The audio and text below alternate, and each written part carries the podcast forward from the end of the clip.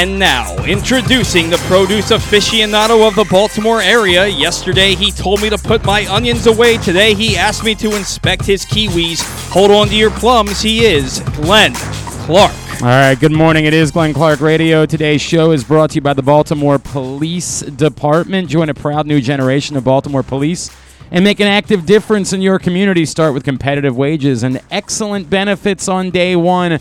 Join for good at bpdrecruit.org.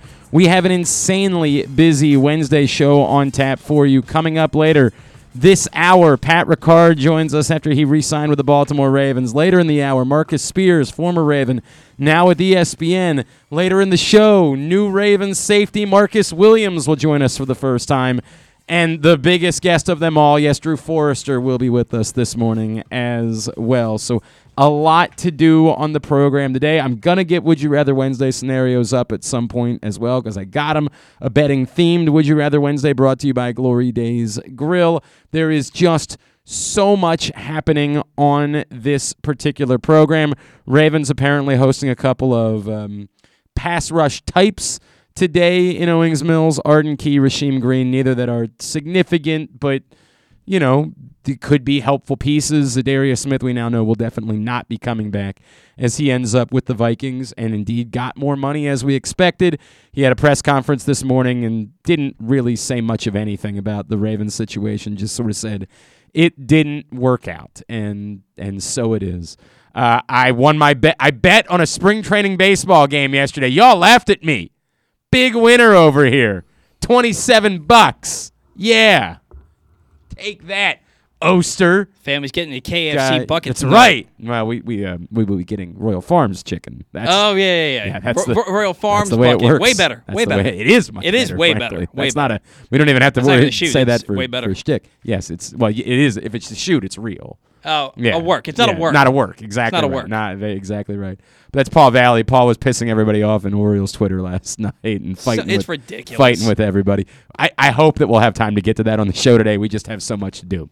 Speaking of which, I don't want to waste any time with this. Um, we had to do this just a little bit earlier on because of his schedule as he gets settled after his big introductory press conference last night.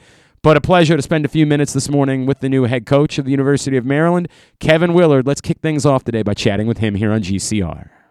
Well, joining us now, he is, of course, the new head basketball coach at the University of Maryland. He's Coach Kevin Willard. Coach, it's Glenn in Baltimore. It's great to chat with you. Did anybody end up taking you up on your offer to go get a beer last night? Unfortunately, um, you know, I had my two kids with me, and I had to get them back for school this morning. Um, I'm heading actually on my way back down to Maryland right now. So unfortunately, I couldn't have a beer with anyone, but I'm looking forward to it tonight. Uh, that that'll be a great opportunity to get some know get to know some folks around these parts. Uh, Coach, um, so much I want to talk to you about. I was just wondering if I could start. We're of course in Baltimore, and you know when I was thinking about maybe your ties to the area. Uh, Aquille Carr's name came to mind, and, and he was such an icon. And I know you've never actually got the chance to coach him, but can you take me back and you know, tell me about what it was, maybe the first time you ever saw him and why you were like, man, I know he's short, but I, I give this kid a chance to play in the Big East. Yeah, the Crime Stopper. Um, uh, you know, Quille was.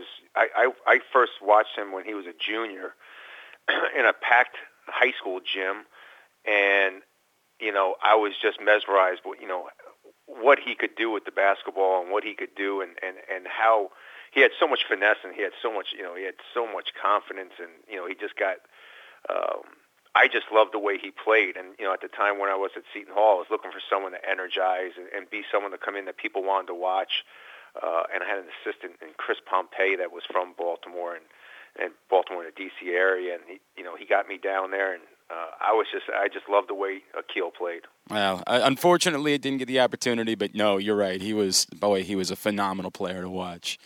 Um, you know, with that in mind, Baltimore kids, right? Uh, uh, Juju Reese, of course. I, I was, I was checking out. You know, I, I know his mom a little bit, Angel, and she mentioned that you might have a little bit of a family connection with Juju and his aunt being at Pitt at the same time that you were and playing on the women's team. And she mentioned that you had actually recruited him um, to try to get him to seat in the Hall. Can you take me through your relationship with the Reeses and you know the importance of trying to make sure that he sticks around at Maryland and, and maybe whether or not you have a little bit of confidence because of the relationship you have with them? Yeah, no, I mean it, it's. I think it's it, what's what's been interesting is, and and I'm a big fan of Julian's and the way he plays, and what what a great young player he is. And I mean, if you just look at the family and and and uh, the tradition that the family has, um, it's it's a wonderful family. Um, you know, and you look at what his sister's doing on no the doubt. on the women's team. Um, it's it's kind of mind blowing um, how good of an athletic family and just how good of people they are. Um, I think it's what's kind of interesting is that you know I know a lot of kids on the roster. Um, I either you know tried to recruit them because you know uh, being in this area uh, or played against them.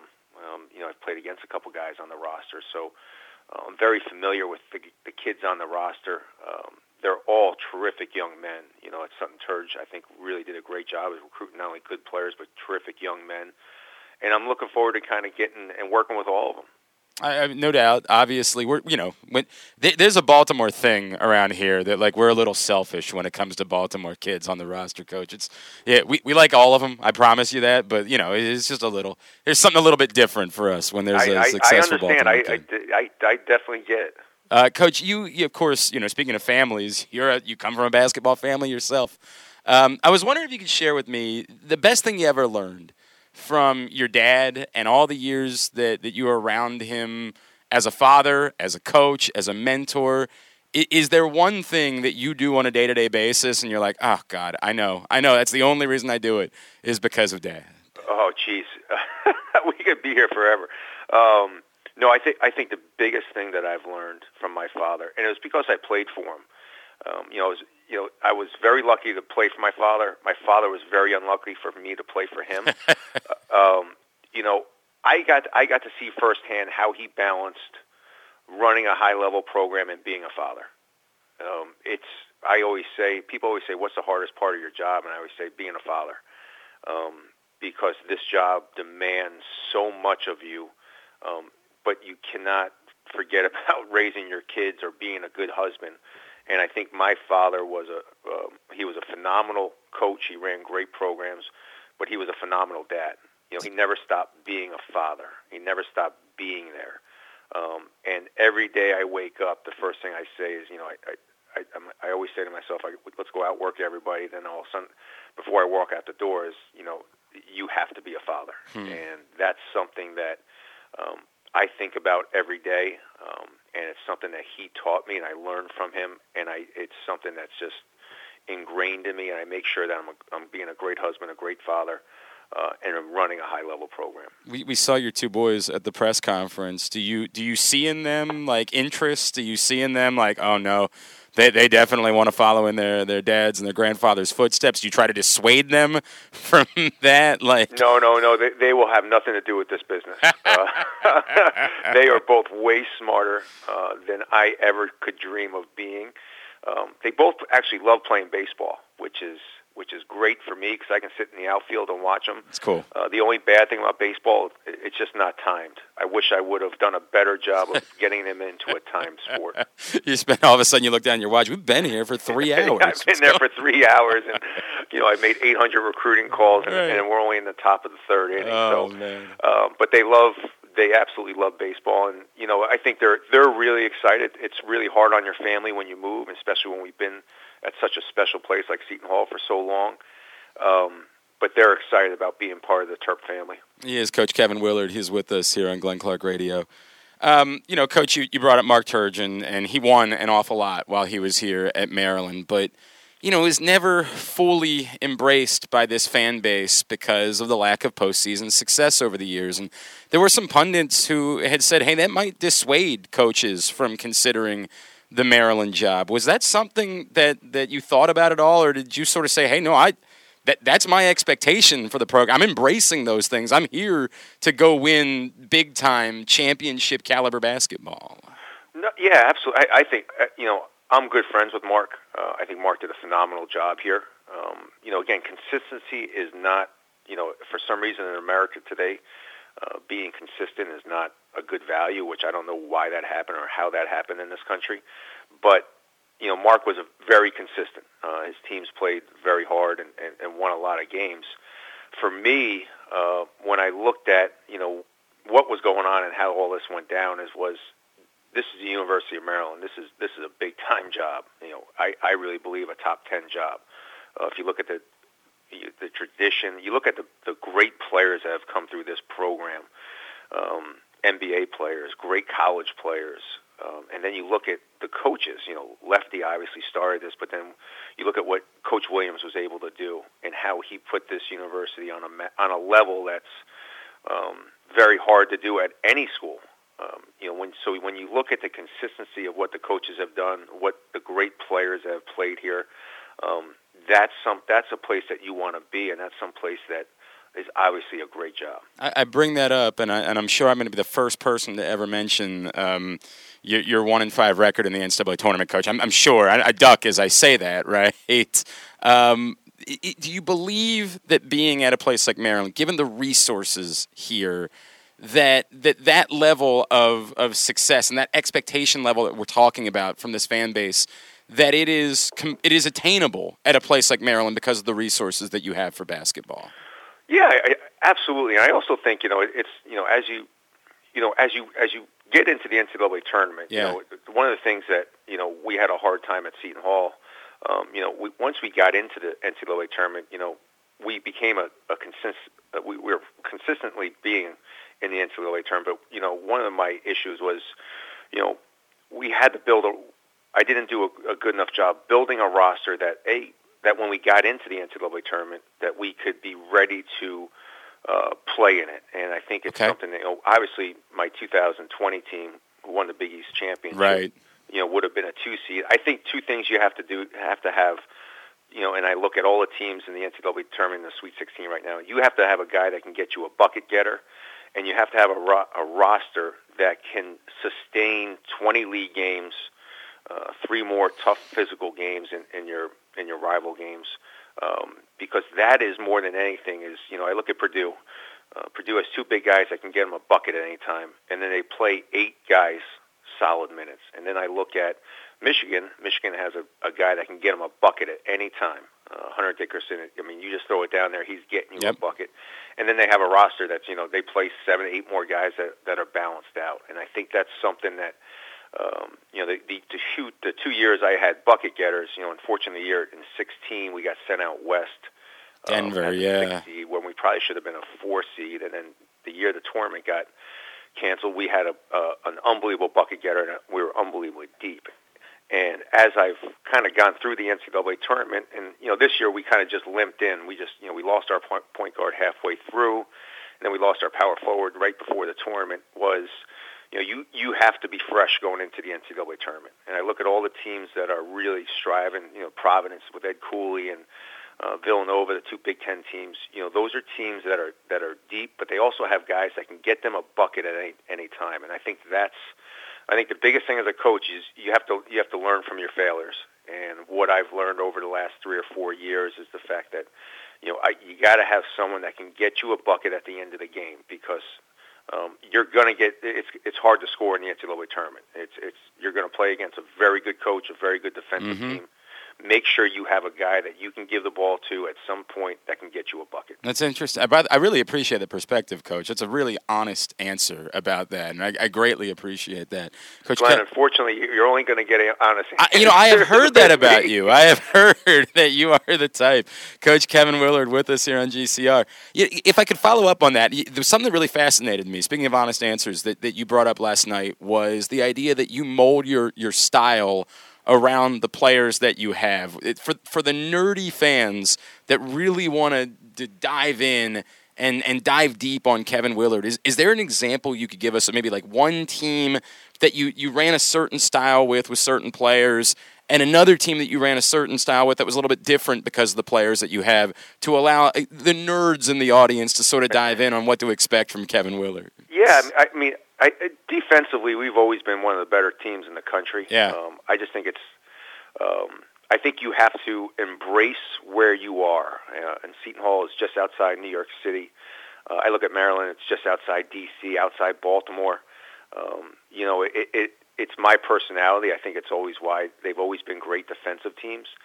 Uh, but offensively, you know, I, I've I've evolved in this business where you know I, I'll take I'll give you my 2016 team. I had a sophomore point guard in Isaiah Whitehead who was really really turned himself into an unbelievable point guard as the season went on. And what I did is I evolved my offense to give him the best opportunities to not only score, but I gave him opportunities to create offense for the other four sophomores that we started. You know, we started five sophomores that year. Um, and ended up winning the Big East tournament. And, you know, again, I thought we got a little bit of a bad seed in the NCAA tournament getting sent out west. But, you know, I took that team and I really gave the ball to Isaiah, ended up being the MVP um, of the Big East tournament. And I, you know, we were very pick and roll heavy. I mean, extremely pick and roll heavy. I mean, we ran more pick and rolls probably than any other team in the country at that time.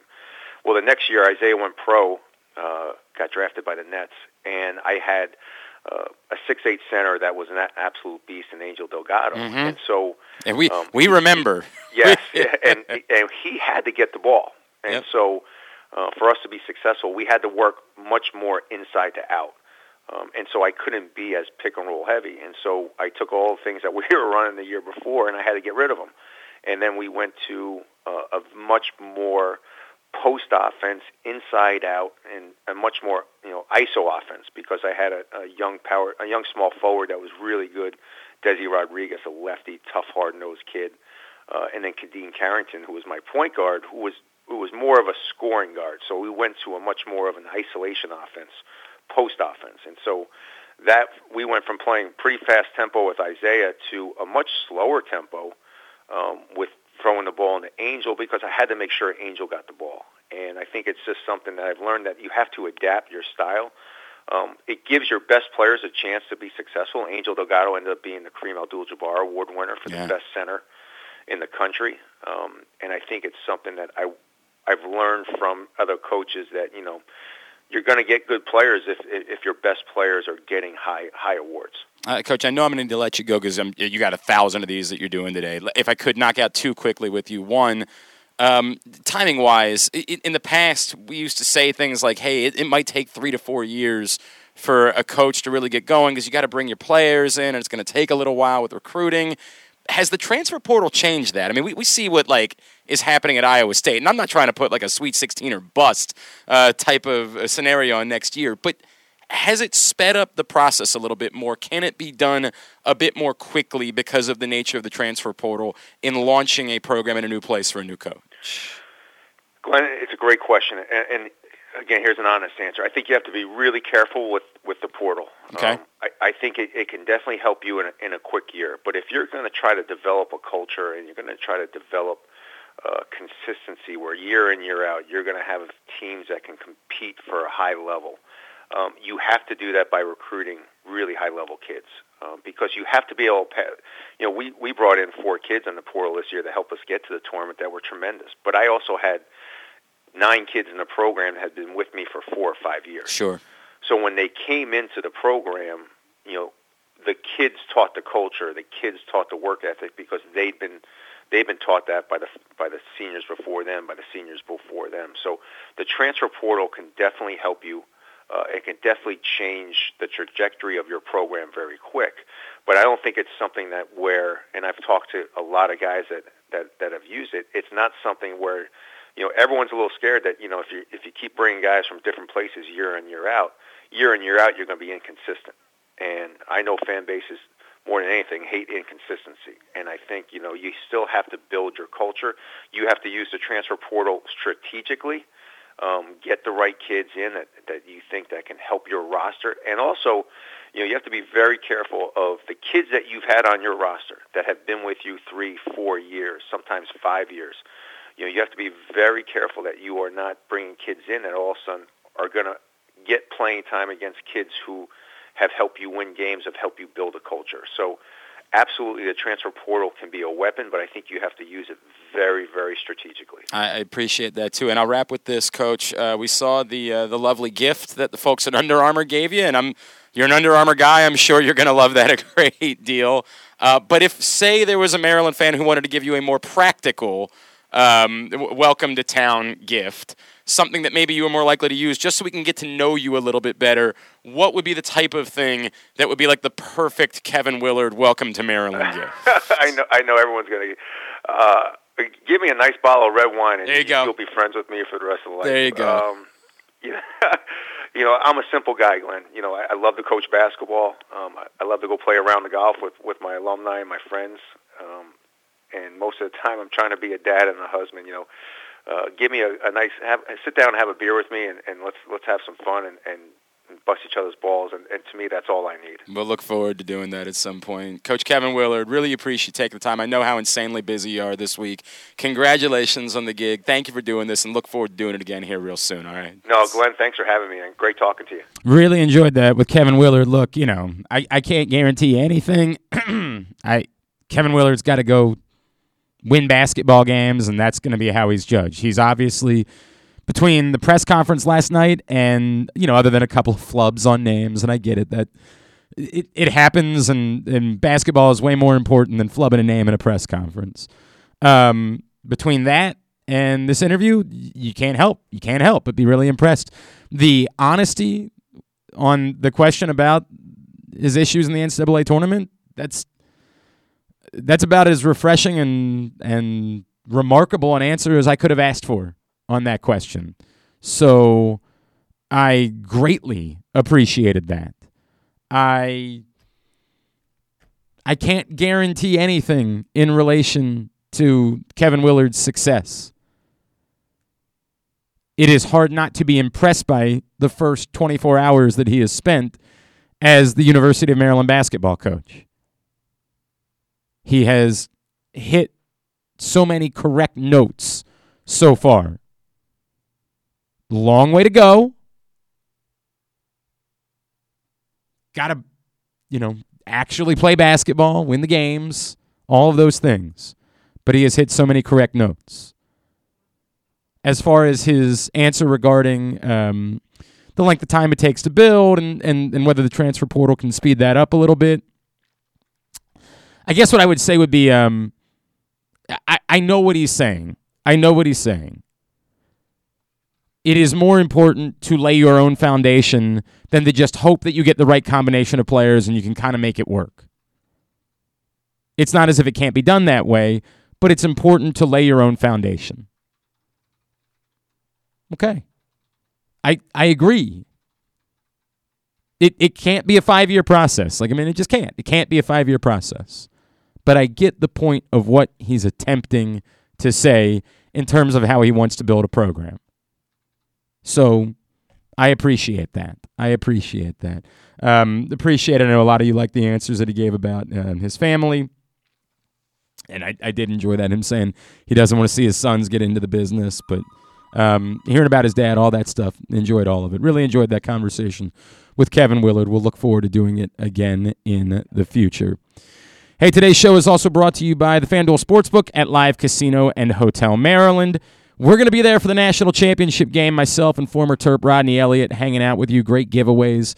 We will be there on April 4th from 8:30 to 11:30 for the title game. Don't forget any single NCAA tournament game. If you go to the FanDuel Sportsbook and bet at least $50 on any game and you're a Live Rewards member, you can register your bet to win a $500 bracket bonus. 10 of you are going to win a $500 bonus whether your bet hits or not. But you got to be a Live Rewards member, so get down there, sign up. Sweet 16 gets underway tomorrow night. Again, $50 bet. You can win a $500 bracket bonus from the FanDuel Sportsbook at Live Casino and Hotel. We continue on a very busy Wednesday edition of GCR. I'm very excited that our next guest is going to be sticking around in Baltimore for another few years. We were a little nervous there for a second. He has been an incredible part of our community. He's been very involved with the group that you know that I care about uh, deeply. Show your soft side.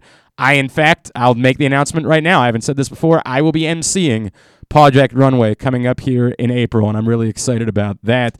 He, I'm even more excited is Pat Ricard, and he's back with us now here on GCR. Pat, it's Glenn. It's great to chat with you, man. Thank you for taking the time for us, and congratulations on the new deal to stay in Baltimore. Thank you. That was quite the intro, man. Uh, I'm happy to stay in Baltimore. Man. It's it's it's great to hear from you, dude. I'm great grateful that you're going to be around because I'm grateful for everything you've done so far. You've been truly an incredible part of this community. Pat, were, were you nervous at all during this process? And I know you would have been excited wherever you ended up, but was there a part of you that was just like, dude, can we please make this work out so I can just stay here where I've, I've started a family and things are good for me? Like, what was this like for you? Yeah, I mean, I was. I think I was more anxious of just the possibility of having to leave Baltimore and start a new journey in a new city, new team, new teammates, all that stuff. Um, but honestly, I was pretty good. I think I think I was actually more nervous once we got the the offer from Baltimore. Really? Because once we got it, and I'm like, oh man, like now, like I want to make this work. Like I want to stay, and I want to, you know, because you know negotiations they can go one and the other way. You don't know what the team is going to offer. You don't know, you know, if we we push too hard or something happens, and then the team can just like, you know what, like this is it, or they can just pull it, or you know, things can go either way. So that I think that's when I was more nervous because you know we were negotiating for a couple of days. It took it took like three or four days to really get uh, get the deal done. So um, during that time I was nervous, but the start of free agency, you know, I was in Napa Valley with some of the guys on the team and just drinking wine and enjoying the, the, the nice scenery out there. Uh, so not a bad place uh, to spend a few days. Not, uh, definitely an interesting week though, nonetheless. All right, so so were you involved? Like, are you the type that says, "Dude, I'm I can't get involved with this. I I don't want to hear what anybody says about me. I just want to let the agent handle everything." Or did you want to be involved in the process and know all the nitty gritty details of what was going on?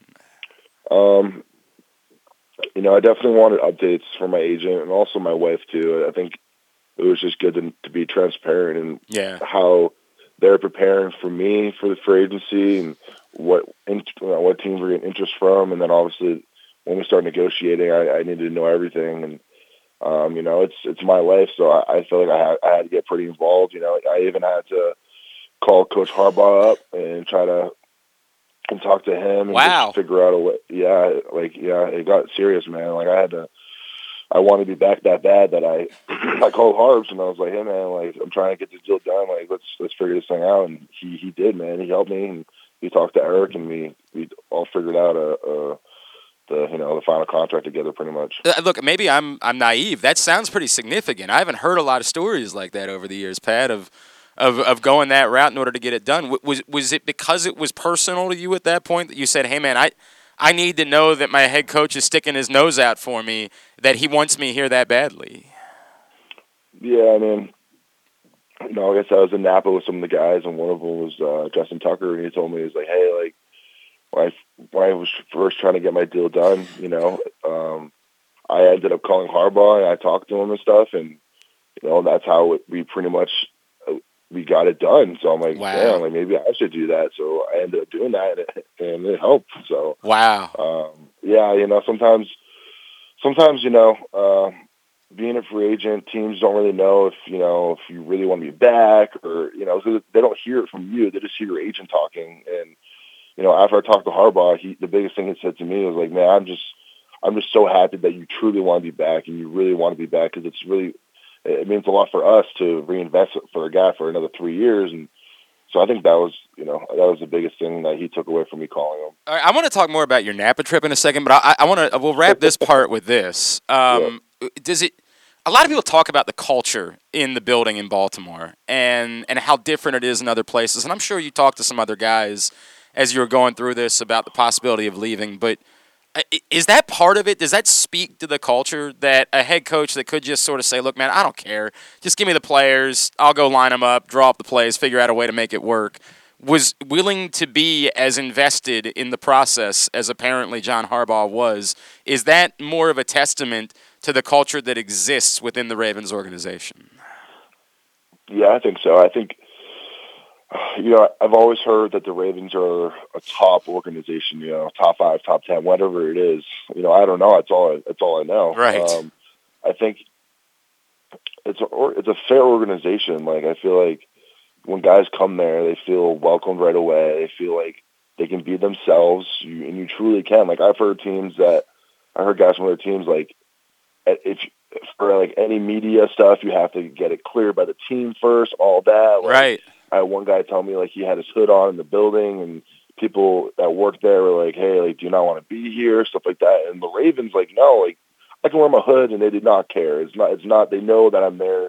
I know I'm there for you know, for a reason and what I'm doing, and you know, I can answer any media. Like, you know, you can really just be yourself, and I think guys really resonate with that. And then, you know, um, like I said with the family thing, like um, they love having your family around, and Harbaugh like considers us a big family, so like we can call him and talk to him, just like I want to say like quote unquote a dad, but like he will listen to you, like he will actually listen to you and and try to help you in any way he really can. And you know, some coaches are they just are coaches, you know, they don't they don't do that kind of stuff, and that's that's another reason why I really want to stay is just because the culture is just it's very um it's a very good place to work. It's a very good place to grow as a person and grow a family, have your family be a part of it because the organization wants you to. They want you to grow as a person and you know, I feel like if you go some some places I've heard like you can't almost like you can't grow because you can't be yourself. So like how are you gonna grow and also be a better player?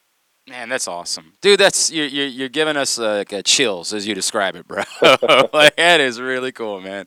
Sure. Pat Ricard is uh, back with the Ravens, and he's with us here on GCR. We want to get a plug in. ProjectRunway.org is the website. We're hoping Pat and uh, and Haley are going to be able to be a part of it uh, if the schedule allows for them. But it benefits Show Your Soft Side and the incredible work that they do for animals in our community. And I know that's something that you and I have talked about a couple of times over the years, Pat, and how you got involved and, and, and what a softy you truly are, correct? Yeah, I'm actually uh, cuddling with, I had two of my cats on me and the start of this phone call, and now one of them left, but the other one I'm currently petting right now. That's awesome, man. That is awesome. All right, so let's talk about Napa, all right? Because all right. knowing you and seeing you and the type of foot, I would think Pat Ricard – probably more of a beer drinker if I was just imagining what you were all about. Have have you always been a wine guy? Where did this come from? And like, take me through how this this trip came about, who was involved, and what was it? You? Was it the wives? Like, how did this whole mm-hmm. thing happen? Yeah, so me personally, I don't really drink much alcohol because. Okay, well, you're a high level yeah, athlete, right? yeah, so like it, it, definitely affects me. So I don't like drinking that much. When I retire, yeah, I'm, I'm to drink a little bit more. But uh, right now, I if I do drink, it's hard alcohol, so like tequila, or it's like a like a seltzer or something that just has low calories, stuff like that. So I don't drink wine very much at all. So pretty much how this trip came about was the Zeitlers, the wonderful, amazing Kevin and, and Sarah Zeitler. They are awesome, by the way. They're so cool. Wine. Yeah, they're great. They're amazing people. They love wine, and they've been to Napa, I think, three or four times now, and they wanted to do another trip there. And because they've gone a couple times, when you go to certain wineries and stuff, you have to get on a list, and that's the only way you're allowed to go to these wineries. And they're the ones who had like all this access. They knew uh, some guy there that was able to get him like, set up all these uh, trips to these wineries and stuff like that. So really, it was Sarah and Kevin Zeitler were the ones who like booked and planned the whole trip for us. Um, and they and it was the wives that really talked. You know, it was I went, uh, Ben Powers and his wife JC went. The Bozemans were going to go, but free agency they decided to stay put and and figure that out. So they ended up not going. Um, the Tuckers went with his uh, Justin and his wife Amanda. They were there. They love wine. And then there was um, some another couple that um, the Zeitlers know from another team. Okay. Um, and we had an Airbnb, and it was like in the lower Chiles Mountain Valley, so like right outside of Napa, and it was like literally on top of a mountain. The house was, and the uh, the driveway to the house was like a mile up. Like it took a mile just to get to the house. It was like super windy, mountain roads, um, super narrow. Could fall off a cliff. No cell service. Whoa. And yeah, and we were there for four or five days and just going to wineries every day. Okay, after two days, I was done. I could not drink any more wine. I, I, still I got sick from it. I got a cold right really? now. Really? Uh, yeah, I got a sore throat and congested. Um, but I was mostly there just for the sceneries and the good times. Sure, know? sure, I get that. Are are you the type that like now that you've done it, you don't need to drink wine? Like when when in the scenario that you might drink alcohol, or again after your career is over, does this scare you off? Did you just say, "Dude, I ain't doing this again. I got sick from it. Forget that. I'm I'm a beer guy." like how how will your relationship with wine be after this trip to Napa? I think it was a positive one. I don't think I'm going to drink four days in a row like some of those guys did, but like I think it was a good educational learning process for me to Okay. really kind of like now I know what a Chardonnay is and a Pinot Noir and a Cabernet and like kind of how like wine's made and stored and all that stuff. And you know, at the wineries, you know, they're all tasting, so like you're you're inclined to buy some bottles. So you know, the ones we really like to be bought. So I have more wine than I've ever had in my life. Um, so it- they're going to get shipped all to my house. So Nice, I- nice. I, think it was a positive experience. I think I'll kind of sip on wine here and there in the future. Mrs. Clark and I like to do a uh, like a B&B weekend every year, and we always try to plan it around somewhere where there's a, a nearby winery because it's her, her it's her jam. Um, I am the type that like tries a very minimal amount of wine and eats a lot of cheese when we're at these places. Bro, it's literally oh, I I never had more cheese and meats in my life than I did this past week. Bro, that It's doesn't. like- that sounds like a pretty good week. yeah, it was it was pretty much my diet. That's awesome. Did you get to smash the grapes at all while you were out there? Did you get to do it? Oh no, I Oh. wish I ne- never got the opportunity. Oh man, that would have been dope. That would have been dope, dude. I would have been all in. I've never done it before. I would love to do something like that at some point. Um, uh, Pat Ricard with us here on GCR. Pat, um, you know, is and is the is the phrase unfinished business? Does that strike with you at all in coming back to Baltimore and knowing, you know, obviously things kind of went the wrong way injury wise for you guys a year ago, but how close you've been, how significant of a franchise you've been a part of. Does the words unfinished business in relation to a ship to a Super Bowl does that strike with you as you come back? Yeah, I think so. I mean, I think we, like you said, we've gotten so close to being in playoffs and and, see, and feeling like you know 2019 was our year to really go to the Super Bowl, and then we had that awful loss against the Titans, and then we, next year we go to the playoffs, we beat the Titans, and then we have a crazy game in Buffalo, and then this year, you know, we're number one seed in the AFC, and then all of a sudden we just lose six straight. it was uh, it was a really tough way to end the year for I think a the season itself was just a challenging season. You know, every single game we had to fight our way to win. We had never had any any games that we just straight up won. Every game was a fight. So for us to just end the way it did, it was just you know a hard a hard blow. And I think I think we're starting to rebuild our team. We're starting to get healthy again, and, I think we're you know almost going to be overlooked now because you know we mm-hmm. have the Bengals who are obviously a really mm-hmm. great team. You have Pittsburgh with a new quarterback. You have um, the Browns with obviously Deshaun Watson now, and now the AFC West is just an absolute freaking who you know who even knows. So I don't I don't think the Ravens are going to be like uh, the, I think we're going to be the dark horse. Honestly, I don't think people are looking at the Ravens as like a top top five team in the AFC right now. I really don't think they are. Um, so I, I'm excited to get back to work and and knowing that I'm I'm going to be here for the long haul and um, you know make that push to really get to where we want to go. And the Browns are the new betting favorites in the AFC North. No, and no, I get it. Yeah. Deshaun Watson's a hell of a quarterback. Nobody's debating that. But like, hey man, you know, some other Yeah. teams have done some things over the last couple of Right. years. It's literally, it's literally like that every single year. I feel like the Browns are always like the number one team, and yet, and yet the season always shakes out to be what it is. It's um, it has been that yeah, case. It has been that Yeah. case, man. There's no doubt about that. I look, man. I'm. I'm not trying to get you in trouble. I'm not trying to get like somebody's got. I never want to be the guy that like somebody hears something. You guys, you and I are just having fun, and somebody else is like, "Oh, what is he Yeah. essing on this other?" Like, nah, man. We're just we're just talking. Settle down, calm. Everybody gets all worked up about everything anymore. It's really frustrating.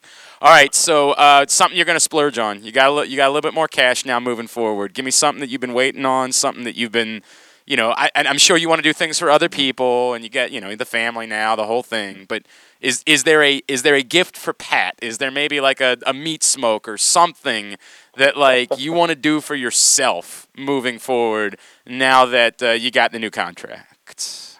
Um, I think the biggest thing is we've always wanted to s- more so settle down and buy a house in Baltimore. Okay. We've never done that. We've always rented. We've always had townhouse and apartments. You know, I was undrafted my first three years, so you just never know if I was going to get cut or whatever. And then I only signed a two-year extension, uh, obviously two years ago. So I think now it's. I think that's the biggest thing. We're really excited to really start looking and try to get a house. Um, maybe my wife needs a car, so she has a almost a ten year old uh, car now, so I think it's time for her to start looking to get a new car.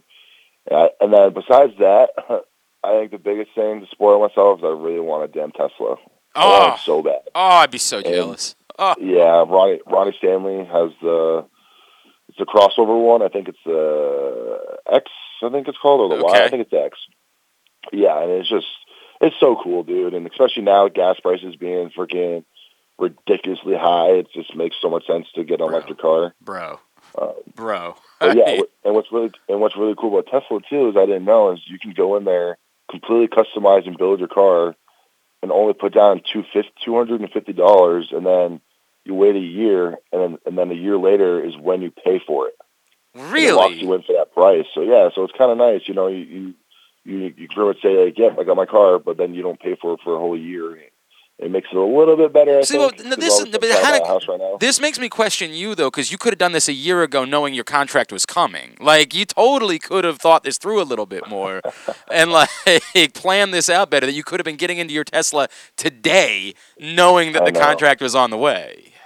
I uh, well, I had to convince my wife. She was not like a full on board believer of the Tesla. So when actually we this off season we saw a Tesla store, and I'm like, I'm bringing you in right now. And we like sat down with the guy, and she asked him every single question she had problems with, and every single one got like debunked. So I think she's now on board to get it. Oh, so that's, uh, that's great news. That is tremendous news. All right, we are hoping uh, uh, that Pat and Haley will be able to join us for Project Runway because we know how much they care about Show Your Soft Side and the animals in our community, and we love that. Again, that is coming up. Once you go to projectrunway.org right now, and you can get your tickets for Project Runway at Pier 6 Pavilion this year. New location for the event on Friday, April 29th, benefiting Show Your Soft Side. Uh, of course, it's as I always say, it ain't prick. It's P Rick, P R I C, 508 on Twitter. That's how you follow him. Uh, Pat, what else can I plug for you? The T-shirts, Instagram. What else can I get a plug in for? yeah, so back for that Paul. Paul, what is it? Project Project. Project Runway. Yeah. Yes. So we are going. Nice. We'll be there. Yeah. So they contacted us, and we're excited because my, OTA is, is April 18th. I think that it starts. So we'll be in we'll be in the area. So we're like, yeah, we'll be there. So we're gonna be there. And I think I think Nick Boyle always goes. Yep. So Yep. yeah, we're excited. It'll be awesome. We get to hold some kitties and walk down the runway. You know, strut my stuff. That's awesome. show off the cats. Um, but yeah, besides that, um, who listen, listeners of the show know that I have a website. It's thepatrickricard.com. You can get a Pancake Pat T-shirt, Project Pat swag, um, hoodies, shirts. There's masks. There's posters. There's uh, oh yeah, I have like uh, like Pokemon shirts, but you know, not Pokemon because I'm not trademarked by Pokemon. but I got Pokemon shirt. I think it's called like it's something. It doesn't say Pokemon. It says something else. I forget. But uh, they're pretty cool, dude. They're pretty sweet. Again, it's thepatrickricard.com. I also got a Cameo, so if you guys need video shout outs, you can check me out on Cameo. Besides that, man, that's about it. Hey, dude, we are so happy for you, for your family, and uh, for the city of Baltimore because you've done some wonderful things here, man. Looking forward to seeing you and talking to you more often. Always appreciate you taking the time for us, dude. Thank you. And, and can't wait for Project Runway. That's awesome news, man. Yes, thank you. Appreciate it. All right, brother. Patrick Ricard. Card, the Baltimore Ravens. Phew. One of my favorites. You guys know that. Um, and that's really wild. That story about him, him calling John Harbaugh. Like I've I've just not heard that. I didn't know that Justin Tucker had done the same thing all those years ago. Like, hey man, could you step in here? Could you could you get involved in making this happen? And John Harbaugh saying, yeah, I will. And it's just another testament to the culture in in at, at the at the castle. I mean, people talk about it all the time. That's why so many players come here and say they feel like they're meant to be Ravens. When they leave, they come back, sign those one day contracts to retire as a Raven. I, I am, um, you know, I'm not trying to, to, to paint too much into it, right? The deal might got might have gotten done anyway, but I, I just don't know that that's something that happens everywhere. I just don't know that every player feels as though they can comfortably call a coach and say, "Hey, dude, I need to talk to you about this. This is where I want to be, and can you help make sure that this gets done?" I, I don't know. I'm sure like most coaches would say, all right, you know, whatever, give you the lip service. And and as I said about Kevin Willard, winning is the thing that matters the most, of course. Of course. Like that's what matters the most. But that ain't nothing. That ain't nothing. That is um that is good stuff, man. I appreciate that. All right, you want to try giving Marcus a call? Because, oh no, never mind. We're not going to get to any breaks today. I I got let me let me start doing some commercials here. Let me start doing them now because we are struggling today in terms of breaks. First hour of today's show also brought to you by your local Toyota dealer and buyatoyota.com. Make the most out of every day in a Toyota RAV4 available in hybrid or gas only models. A RAV4 can get you where you want to go in style. Check out buyatoyota.com for deals on new RAV4s from your local Toyota dealer today. We move right along here on GCR as I have it's been a little while since we caught up with our next guest. Man, I love chatting with him when he was here in Baltimore. He has become a media mogul at ESPN, the Swagu, of course, the Swagu and Perk podcast, among about a billion places you hear him. He is former Baltimore Raven, Mr. Marcus Spears, and he's back with us now here on GCR. Marcus, it's Glenn and Paul in Baltimore. It has been too long, man. Thank you so much for taking a couple of minutes for us. Glenn, what up, man? Paul, how y'all doing, brother? Good to talk to y'all again. Everything is good, man. How comfortable, dude? I knew when you were here, I was like, man, this guy's special.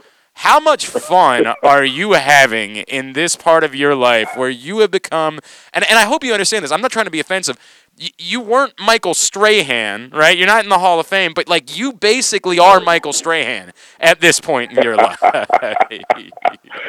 oh man, uh, you know what, brother? Just just relationships, man, and and um, I'm I'm I'm I still pinch myself at times. I got to be honest with you. I grew up in a family of of hard workers, like every day, nine to five, two jobs at times. Um, my first job was digging fence post holes with my grandfather Wow. in Alexandria, Louisiana. So I'm just appreciative of where I am, man. Um, the NFL was was phenomenal and and loved playing in the league, and and that got uh, tiresome and and hard because of health and all of that. But this this phase that I'm in now in television, it feels like it's where everything has been leading me to. Dude. And um, I'm just enjoying it, man. I'm enjoying it. The relationships, talking about a game I know in and out. I done put my 10,000 hours in in football. Um, but being able to branch out and talk about basketball, talk about social, cultural issues and stuff like that has been fun. And it keeps me, um, it, it actually keeps, it keeps me invigorated. Like I'm, I'm, I'm, I, wake up looking forward to things that, that may be talked about or, or give, given opinions, but also just working with great people, man. That's awesome, man. You are in. You're so good at it, bro. Like it's so insane how good you it. are at this and how personal. And we knew that from the time that we got to spend around you, man. You are you are truly one of the best, bro.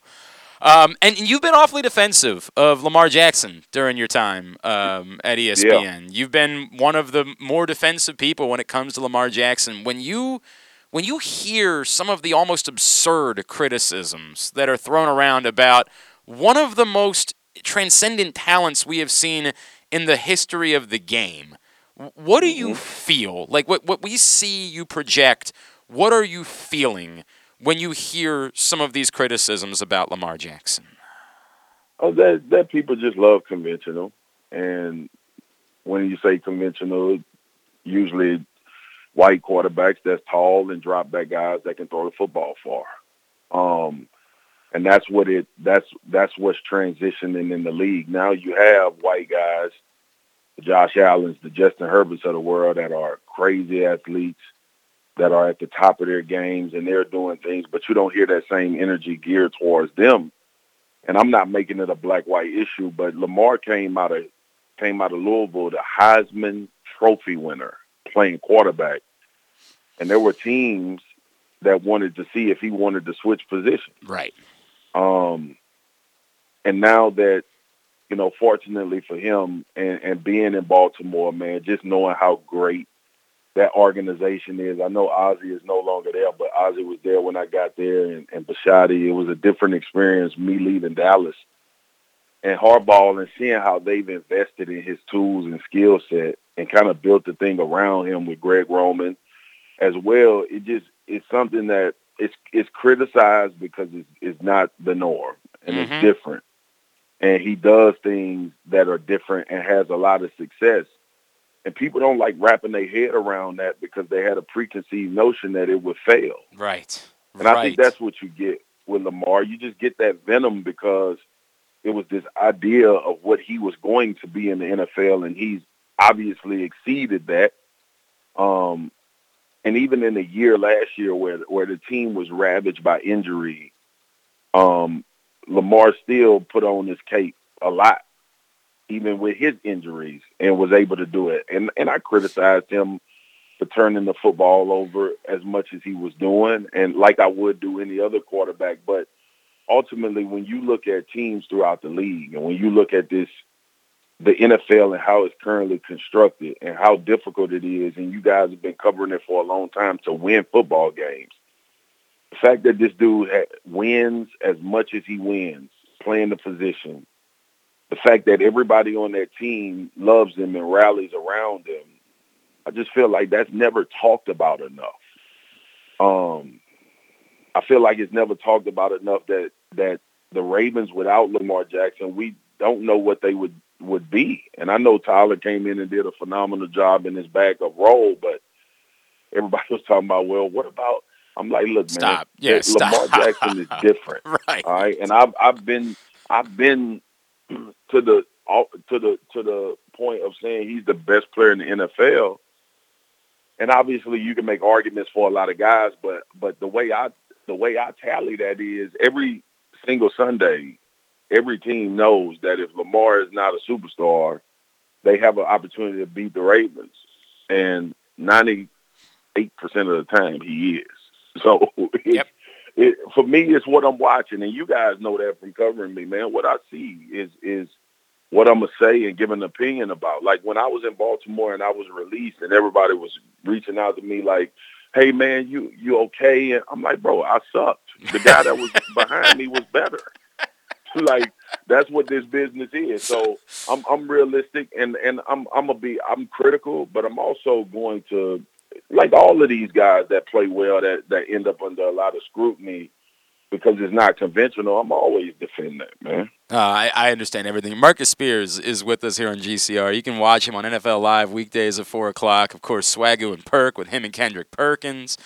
Um, I, I understand. sir. I understand everything you're saying, Marcus. Let, let me follow it up by saying um, there will still be people that will say, "Okay, but you, you can't pay him like these other court. You can't pay him like Patrick Mahomes and like Josh Allen. You can't do that." And Yeah. you know, he's still he's one hit away from his career being disrupted, and all you know, as if all these other quarterbacks aren't one hit away from their Yeah. careers being Yeah. Um, and look, it, it is weird to us that, that it hasn't gotten done yet, right? Like we're kind of confused Right, right. about that in Baltimore. But but what do you make of that specifically? The idea that you couldn't pay Lamar Jackson forty five million dollars a year just because his style is different than a Patrick Mahomes or a Josh Allen or in you know Matt Stafford. Insert name here. Well, you guys know me. My response to all of that is, well, go find somebody that's better. Yeah.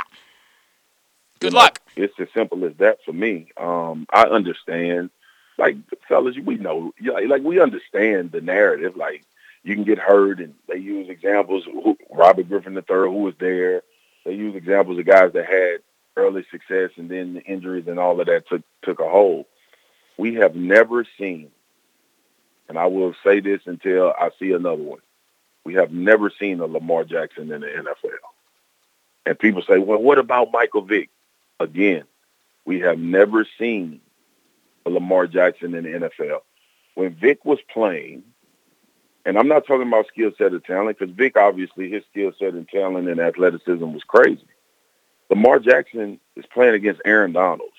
Mm, He's playing against Von Miller. mm, He's playing against guys that he's playing against D tackles that run four fives Mm. and four fours. It's a different animal now. Like when Vick was playing, man, we still had 350 pound D tackles that couldn't couldn't run or close a gap or close a lane fast enough if they had a free pass to it to stop Michael Vick from running. So when you like, and, and without getting too deep in like in, in football from X's and O's standpoint, the game is harder to play now. Do y'all see those athletes out there? like No, it's the fact that Right. you know Owe, the the young kid from Baltimore now, like that that's a freak athlete. Um, and that's not to you know disregard any any any of the old, but that's why Lawrence Taylor is considered the greatest defensive player ever because it, it was never seen before. Von Miller talent in the 1970s, he would have had 40 sacks a season. DeMarcus Ware talent, he would have, you know. So we all know the game and how it evolves and all of that. So, so I just like when it comes to Lamar, man, and and to your point, like if you if you are going to be cautious, if you are going to be one of these franchises, fan bases, organizations that say, "Nah, we need to we need to be careful about paying this guy," then at what point do you want a real opportunity to win? Because when I see Lamar Jackson play, um, I see a real opportunity to win every game you play in because that dude is your quarterback. Yeah, That's what you're paying that's, for. that's it. You ain't paying for the for the for the for the um you ain't paying for the Super Bowl like this is going to happen right now or because we paid this money we gonna win the Super Bowl. No team would ever pay a player if they thought like that. Yep. You play for what you project. You play for what this guy has earned and what he's done on the field for your organization and in his case, off the field like all quarterbacks are judged. And it's the same argument I had with Dak Prescott. Okay, you don't want to pay Dak Prescott forty million dollars. Go find somebody better. All of those dudes that's better, they already paid. Correct. Correct. So They're not available. I, I just don't under. Yeah, they're not available. So I don't. I, the, the whole Lamar. Now I don't. To your point, like I don't understand what's the hold up from his side or what kind of you know. It, and there's a lot of parameters in, in contracts and things like that. But ultimately, if you don't pay Lamar Jackson, somebody else will. Correct. Correct. I frankly, and I gotta be honest with you, Marcus. I said this a couple times. I, I don't know why if they're if the holdup is on the Ravens side, I don't know why he hasn't demanded a trade. Like, look around, Yeah. man. Look at No how doubt. desperate these teams are for quarterbacks in the NFL. Hey man, listen man, I, I always and, and not to not to throw no shade, but I always bring it back to this reference. All right. And you guys use this as much as y'all want to. Kirk Cousins has made two hundred and thirty nine 30 million dollars. Thirty-five million bucks to play quarterback this season. Kirk Cousins. And he's won one playoff game. And he's been in the league five more years than Lamar Jackson. Yep. Six more years. Yep. So let's let's just like let's just kill the whole idea that this is this is a a, a, big uh, bet. Yeah, it's a big bet. It's a big bet every time you pay somebody that kind of money. It was a big bet when Kansas City paid Patrick Mahomes that money, and Patrick Mahomes didn't score a point in the second half against the Cincinnati Bengals. These are facts. You think the Chiefs fans are mad that Patrick Mahomes their quarterback? no. No. no. They got a shot every time they play, Oh, and that's what Baltimore has. So they better get it done. I keep saying that all the time, dude. Oh, you got a quarterback, you got a chance. That's the way it works in the NFL. You don't have a quarterback, you got no chance. That's, it, the end man. of it. That's it. Mar- Marcus, I know I'm gonna have to let you go because you're such a busy dude. I want. Can I squeeze in two with you real quick? Um, yeah, yeah, you got it. One would be, look, the AFC is nuts right now. I mean, this is insane what you're looking at in the AFC. In the division, you now have Burrow and Deshaun Watson. The AFC West is murderers effing row, bro. It's like looking out and seeing the Avengers and the 92 Olympic basketball team, and it's just insanity. What is the difference for you right now in the Ravens being able to separate themselves somehow? We know they're a good team. We know they got a lot going for them. But what's the difference in them being able to run this now gauntlet that will be the AFC? They are already separated, and that is why Lamar Jackson is so important to what, what the Ravens are. Um, I even floated when the Giants were talking about trading Saquon. I was like, Baltimore should look into that Mm. Because you can play whatever style of offense you want to play with Lamar Jackson at quarterback, and you also look at that. Look at the way they play. You have to prepare for the Ravens differently than any team in the NFL. You cannot have a have a, a it's it's a specific game plan, not just to Lamar, but just the way they play offense. And you guys know I've been talking. You got to evolve this passing game because I honestly believe that with the evolution of this passing game, if Bateman continues to ascend and Marquise continues on this path of playing well, and we know what Mark Andrews is, Yep. how do you stop them? Like I really, If they're healthy, defense in this right? nine years, If you keep if them healthy, healthy, how do you stop them? And that's why I was so critical of Lamar turning the football over because in those games, even with the injuries that they suffered, they still had an opportunity to win those games. But it was his turnovers that that were critical and in critical moments. Yep. But ultimately, dude, like Deshaun obviously makes Cleveland tremendously better. Burrow in Cincinnati and what they were able to do this year, they are revamping that offensive line. Pittsburgh got Mitchell Trubisky. I'm not jumping over the moon like everybody else. I'm waiting to see how that situation will go. But when it comes to the Ravens, y'all know brand of football, the talent that you'll put. People forget about J.K. Dobbins. He's good. It's a hell of a football. Yes, player, he man. is. Yeah. Like, it, and and I just I just have I have always contended that the Ravens during the regular season will continue to win games and they will get into the playoffs because it is so difficult to stop and game plan for them because you really don't know who to deploy and how to deploy him. If you spy Lamar, he may throw for 350 and four touchdowns. You you got counter schemes coming at you. You got jet sweep motions with Marquise. You got quarterback keepers with Lamar. It's just so much to defend. That's why they have success. And actually, that's why they could win games this year without having a full boat. But if they evolve that passing game, that is for the playoffs. That passing game is for the playoffs. The Ravens can get in the playoffs every year if they stay healthy with what they do. The evolution of the passing game is when they get to the dance. And now you gotta now you have to be able to do that when it's called on. And if they get to that point, yeah, man. I mean, it's a gauntlet. But but trust me, Cleveland radio, Cincinnati radio, Pittsburgh radio is going to say, how do you get they gonna interview somebody that played for them teams and they gonna interview some me and I'm gonna be like, well, the Ravens are there. That's a gauntlet you got to get through. Like so they that. that's how they look at I Baltimore. like that. too. All right, and we- we'll keep this one short to wrap it up, dude. Um, you know, I, we were just talking to Patrick Ricard a second ago before you called in, and he was telling us that, you know, he personally called John Harbaugh during free agency, just picked up the phone and said, "Look, man, can you help me? I, this is where I want to be. Can you help me?" And John Harbaugh said, "Yeah, I, I will, one hundred percent." And it struck me because I don't know. I've, I haven't talked to a lot of guys about this specifically over the year. I, maybe that is it's common. Maybe that happens everywhere. But it seems to me like it's no, that's uncommon. It's that- uncommon. Okay, it seems to me like it speaks Yeah. to the culture in Baltimore, and you were in a few different places, and you know, I, I, what was your experience like with the culture within this organization, and just how different it might be than other spots around the NFL? It's it's it it is as good as any and you guys know I talk to a lot of guys as well. It is as good as any culture in, in any franchise or organization. And I'm not just talking about winning, I'm talking about the people. Um, because that ultimately that's what the building is constructed of.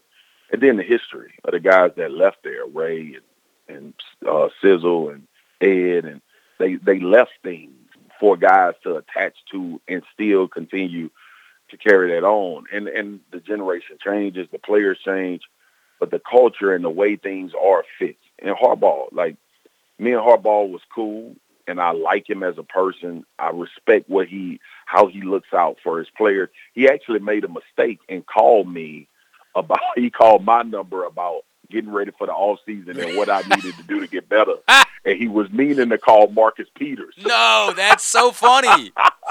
and I said, I said, I said, I said, Coach, if you if you're not giving me any advice on how to be better for TV, you got the wrong number. he started laughing and uh, asked me how I was doing and all of that. But but ultimately, I think it boils down to with him, I play, he cares about the players, man. He cares about these guys beyond what they can offer as football players. And that don't always mean it ends well. Some guys get cut, guys don't get contracts that they want. But ultimately, he gives that vibe, and I think guys respond to that, man. And coming from Dallas, where you know you got an owner that's involved in everything, and Jerry, and you always see him. I saw Bisciotti like twice, um, and and I just thought it was it was it was just well run. Everybody knew exactly what they were doing. They knew exactly what their jobs were. And I think when you feel comfortable enough, like Patrick Gard, to pick the phone up, is because your coach is giving you an indication that you can do that. yeah, And That's that huge. volumes, man. that's huge, man. Bro, we could do this for, for hours. I know you got stuff to do. You know Um, it. at m at m spears 96 on Twitter, at m spear 96 on Instagram. Swagu and Perk is the podcast. Again, NFL Live weekdays at four.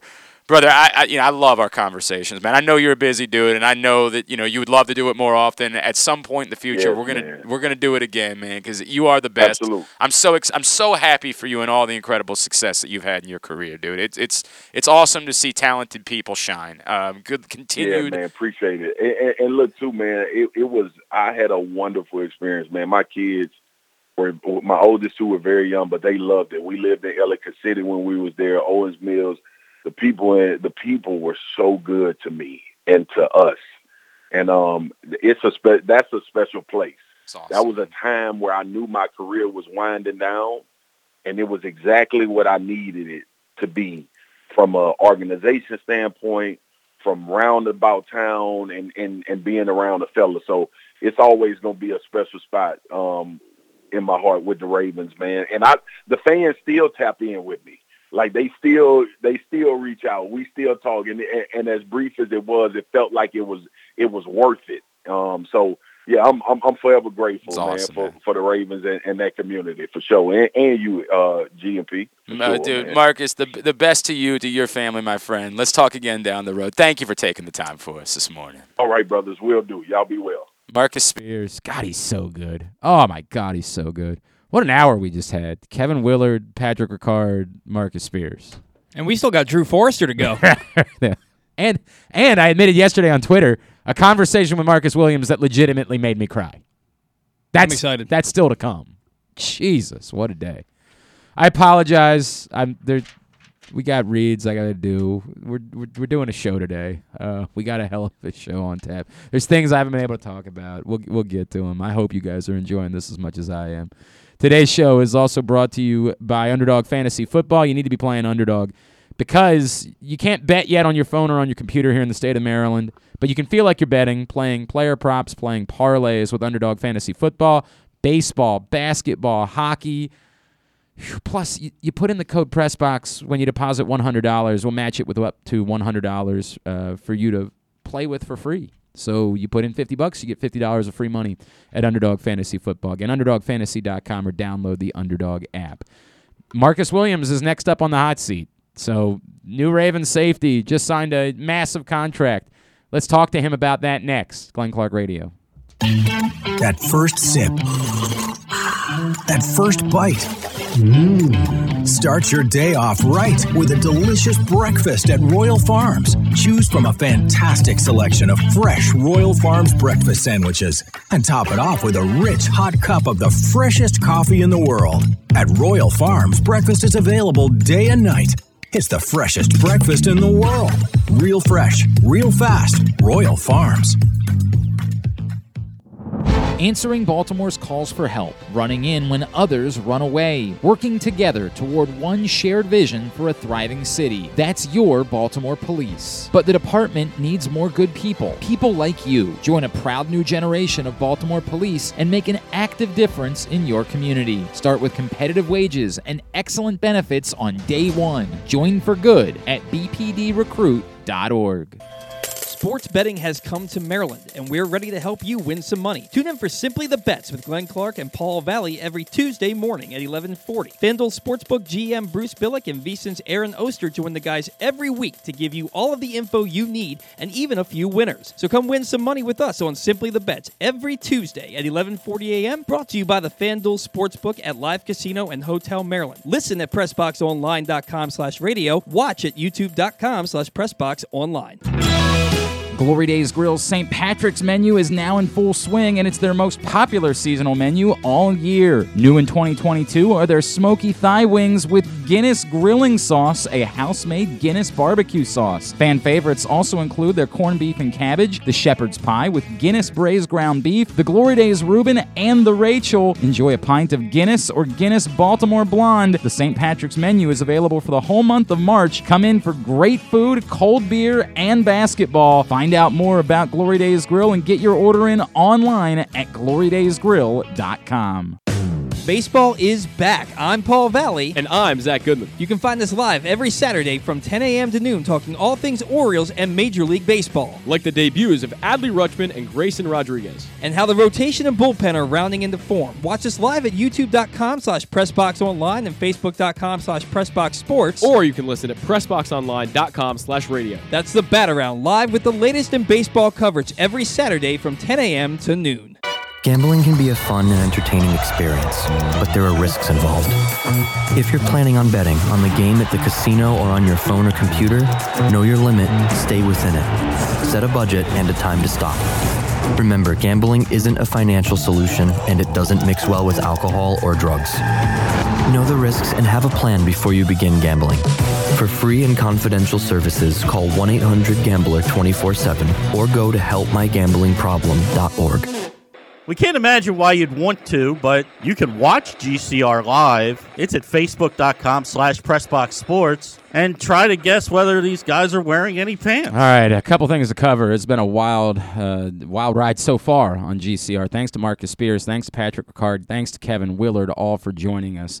Uh, Ian Rapoport and Tom Pelissero both reporting roughly the same thing. First, Rapoport. Another blockbuster coming despite an offer from the Chiefs that would make superstar Tyreek Hill one of the highest paid receivers. Extension talks have stalled, and Kansas City has now given Hill's agent permission to seek a trade. Sources tell me and Tom Pelissero.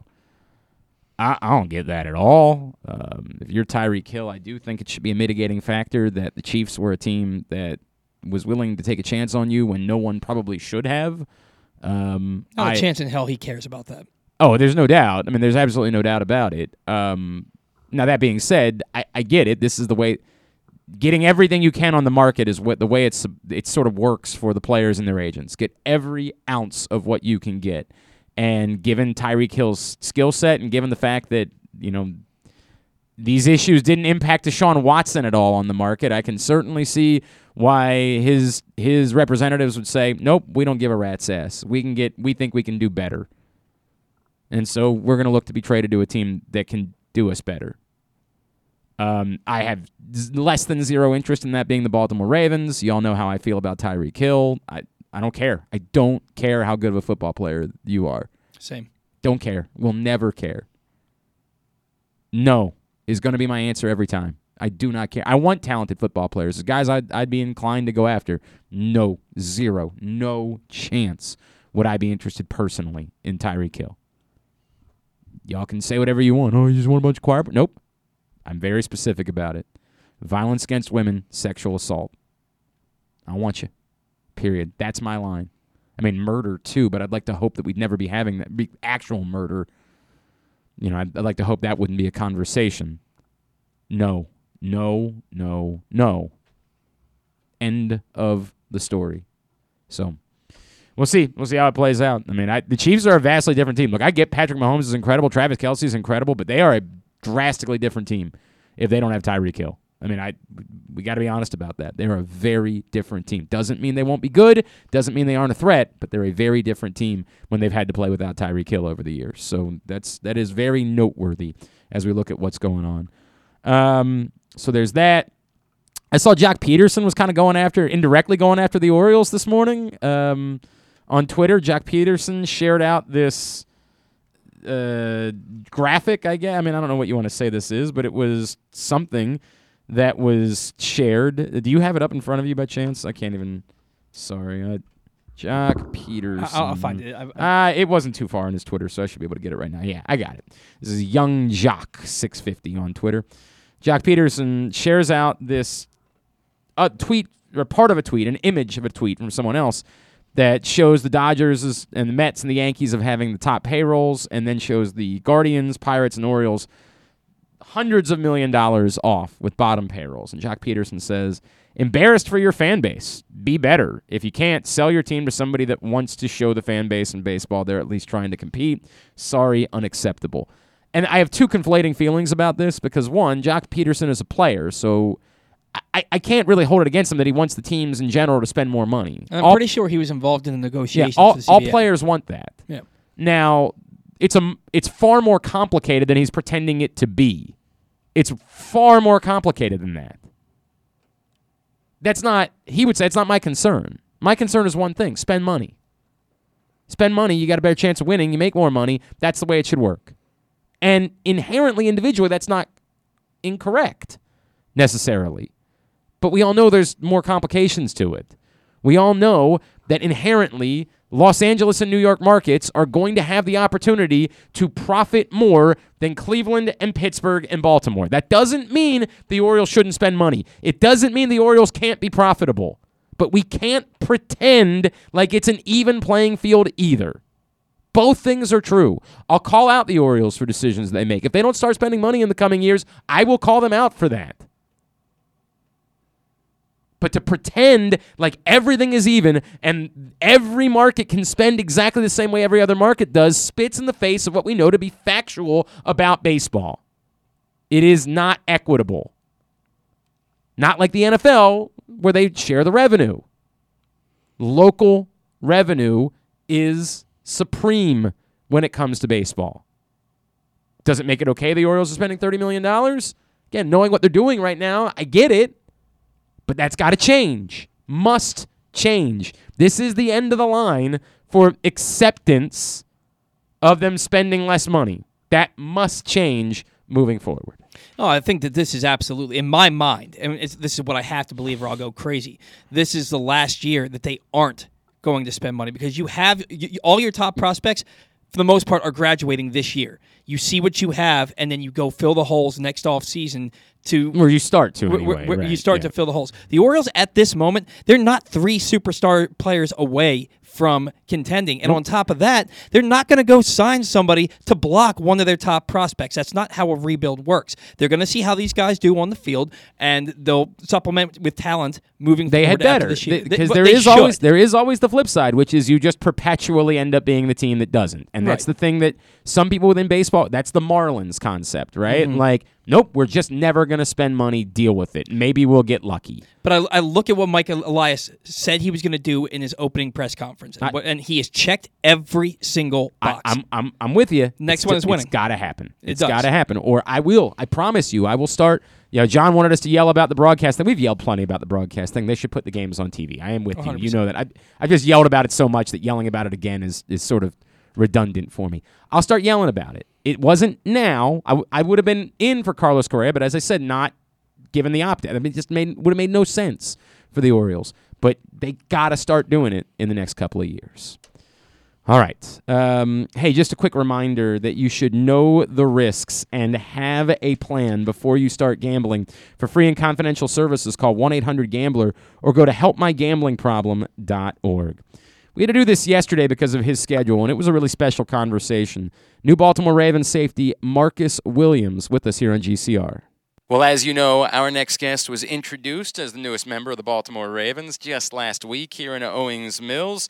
He is one of the best free safeties in the entire NFL. It's a pleasure to welcome in for the first time to GCR Mr. Marcus Williams, who's now with us. Marcus, it's Glenn here in Baltimore. It's great to chat with you, man.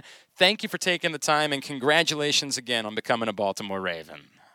Man, appreciate it. Happy to be on. Happy to talk with you guys this morning. It's great to hear your voice, dude. I was really, you know, I don't want to be redundant because I know you answered so many questions while you were here last week. Um, I remember at one point you, you kind of were honest and you were like, man, it, I don't know that it's really hit me yet. And I was just wondering, in you know, having a weekend removed and starting to get a sense of how your life has changed, ha- has it really hit you? Have you had a moment to kind of reflect on how significant this is for you signing a big deal and becoming a Baltimore Raven? Man, I think it definitely hit me uh, over the past couple of days, being able to digest it and you know, kind of fill it out. Um, but I know it will hit me a little more once I'm actually there with the team. You know, Sure. bonding with those guys, getting ready for the season. But it's definitely life changing. Just being able to, you know, go from being a young kid to to now being in the NFL, living out my dreams is definitely a dream come true all over again. I, I was thinking a lot. You know what you just brought up that life changing. I, I know this might sound like a dumb guy question, but like, does that look different from one day to the next? Like, you do you does your life change at all when when you sign a deal this big, or do you like just go back and like, nah, it's it's just I'm going to get ready for work. It's just that work's going to be a different place. Like, is there any way that life really changes from from last Monday morning to this past Monday morning?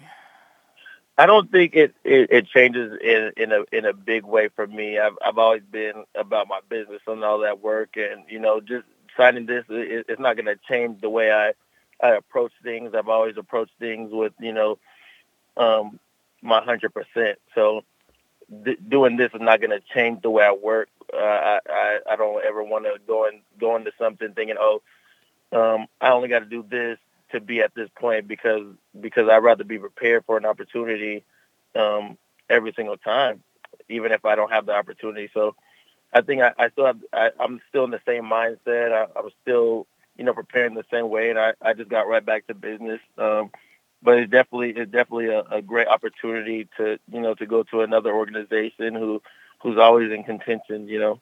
Can, can I ask it this way? I, I was talking to um, our buddy Mike Nolan, right, who was here in Baltimore for a long time, does some broadcast stuff, and I know was down there in New Orleans at one point with you, working with the linebackers down there. And I was asking him about you, and he was like, "Well, when I was there, Marcus wasn't like the most vocal guy because you were, you know, a young guy, right? Like you you weren't that place."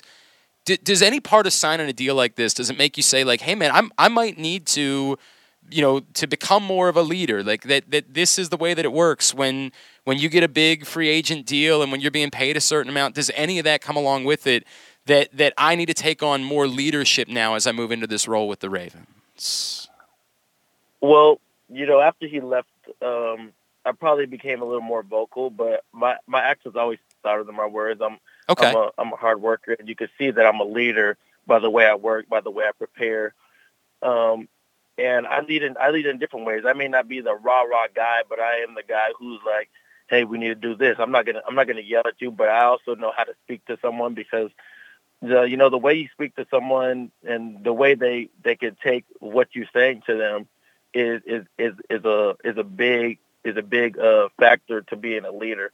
Not not every leader needs to be the person who's always standing out, but there's always there's also leaders who you know who are who's behind the scenes, who's okay, this is what we got to do, who's con- con- directing people in the right way and speaking to them the way they want to be, you know, spoke to. I, I'm I'm that type of leader. I, I may not I mean, I always you know yell, but I do speak my mind and when it's time, you know, when we're in the game or if we're in the film room, I'm going to speak up. So I do speak up.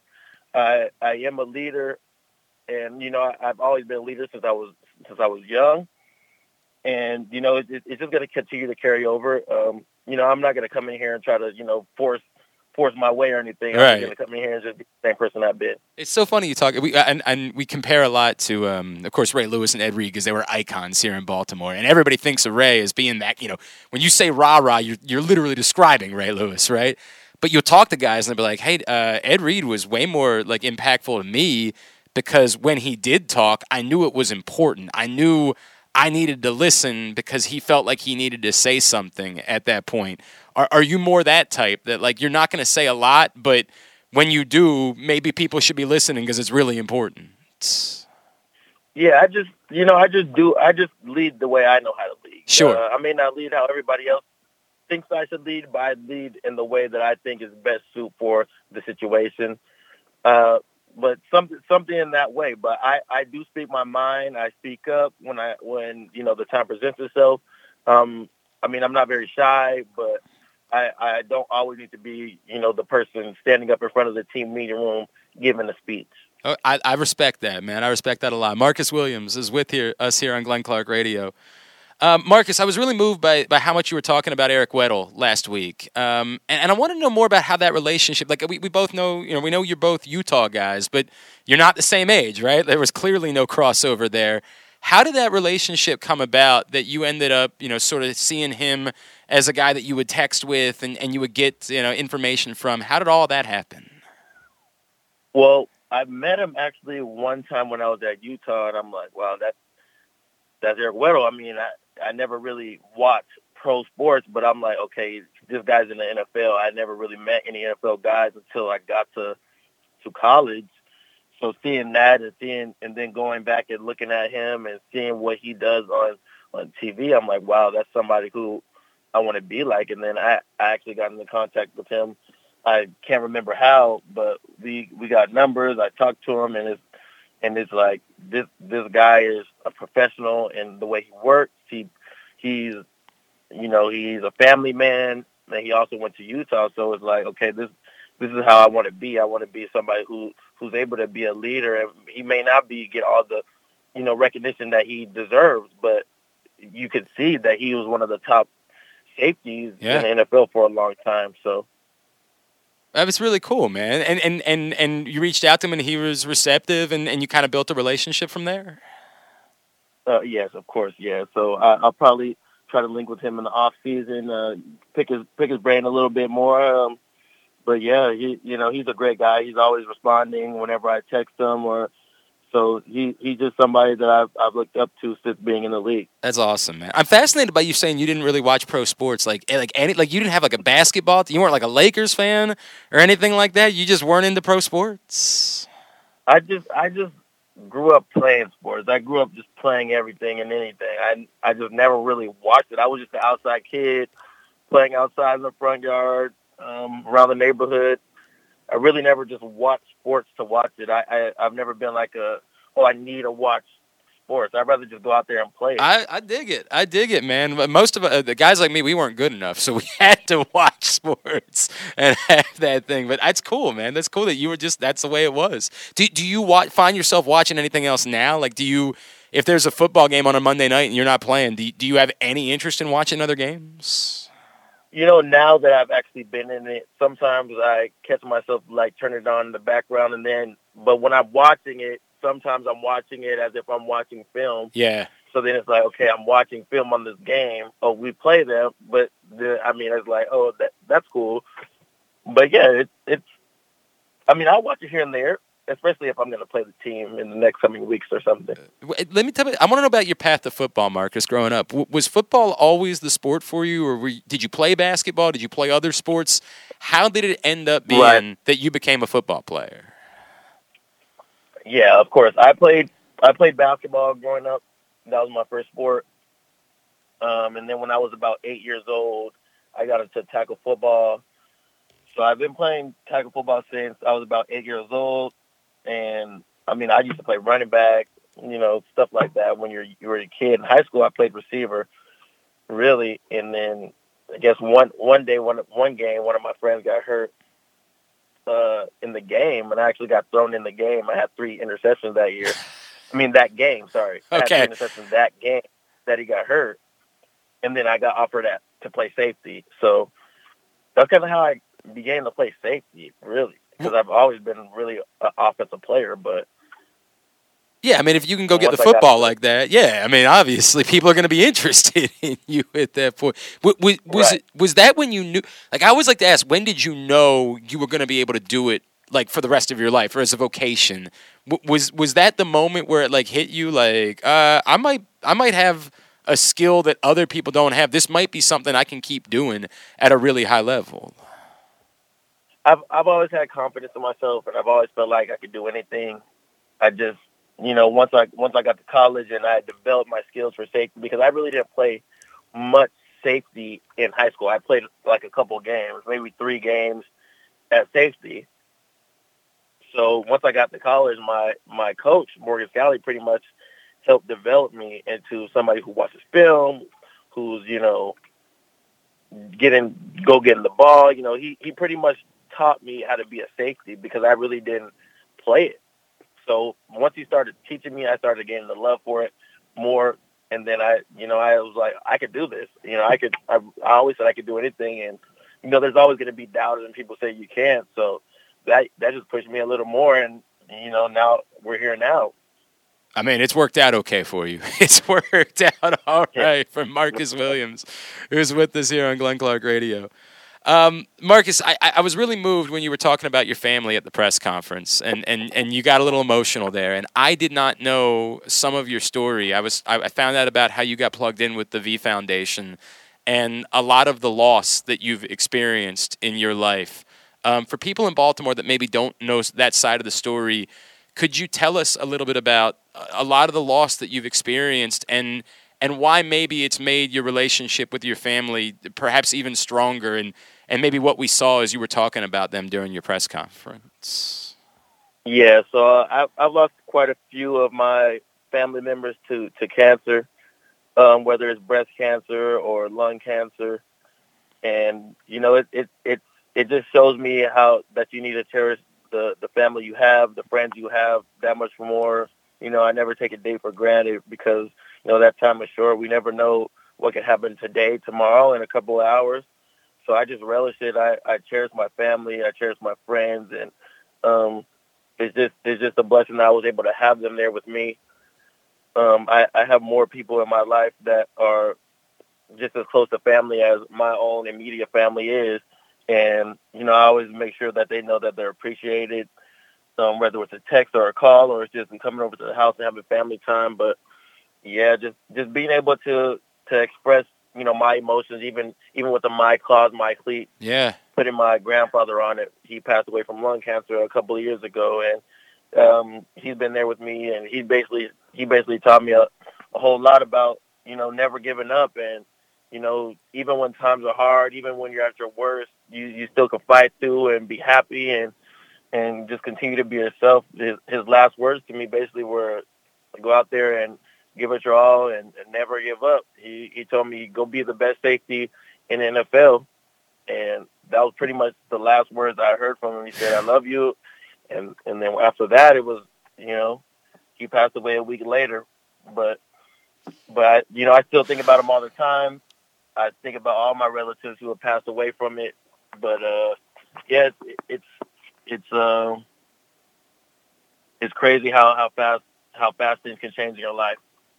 Bro, I, I'm I'm admitting to you that I'm a softie now because I got two kids. Um, I got a seven year old, I got a four year old, and I'm soft as hell ever since they came along. But bro, you um, you just you just moved me right there. Like uh, it is dusty in this room right now. You talking about what your grandfather told you before he passed away, and and and how that's driving you. Um, that, that's incredibly and, and and so fitting that you got hooked up with the V Foundation, right? Don't give up. Don't ever give up, right? Like. It- A really fitting sort of comparison. Is that a partnership that you're looking to continue with them? Oh, of course. I mean, I I, I love the partnership. Um, we'll see what we have in store for the future. Um, definitely.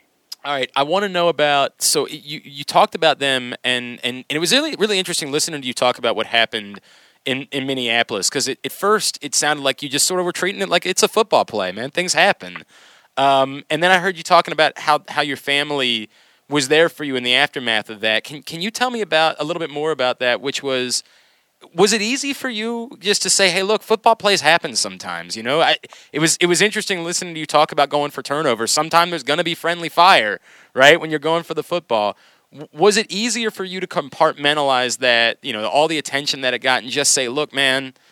I, you know, in the same, these things are going to happen because I'm trying to make a play. I'm trying to be a playmaker. You know, it it to me it's kind of crazy that whenever anybody ever talks about me, they have to bring up the Minneapolis, you know, play. Like out of all the years I've been, you know, I've been one of the top safeties in the NFL, but the only the only thing that people recognize me is for that.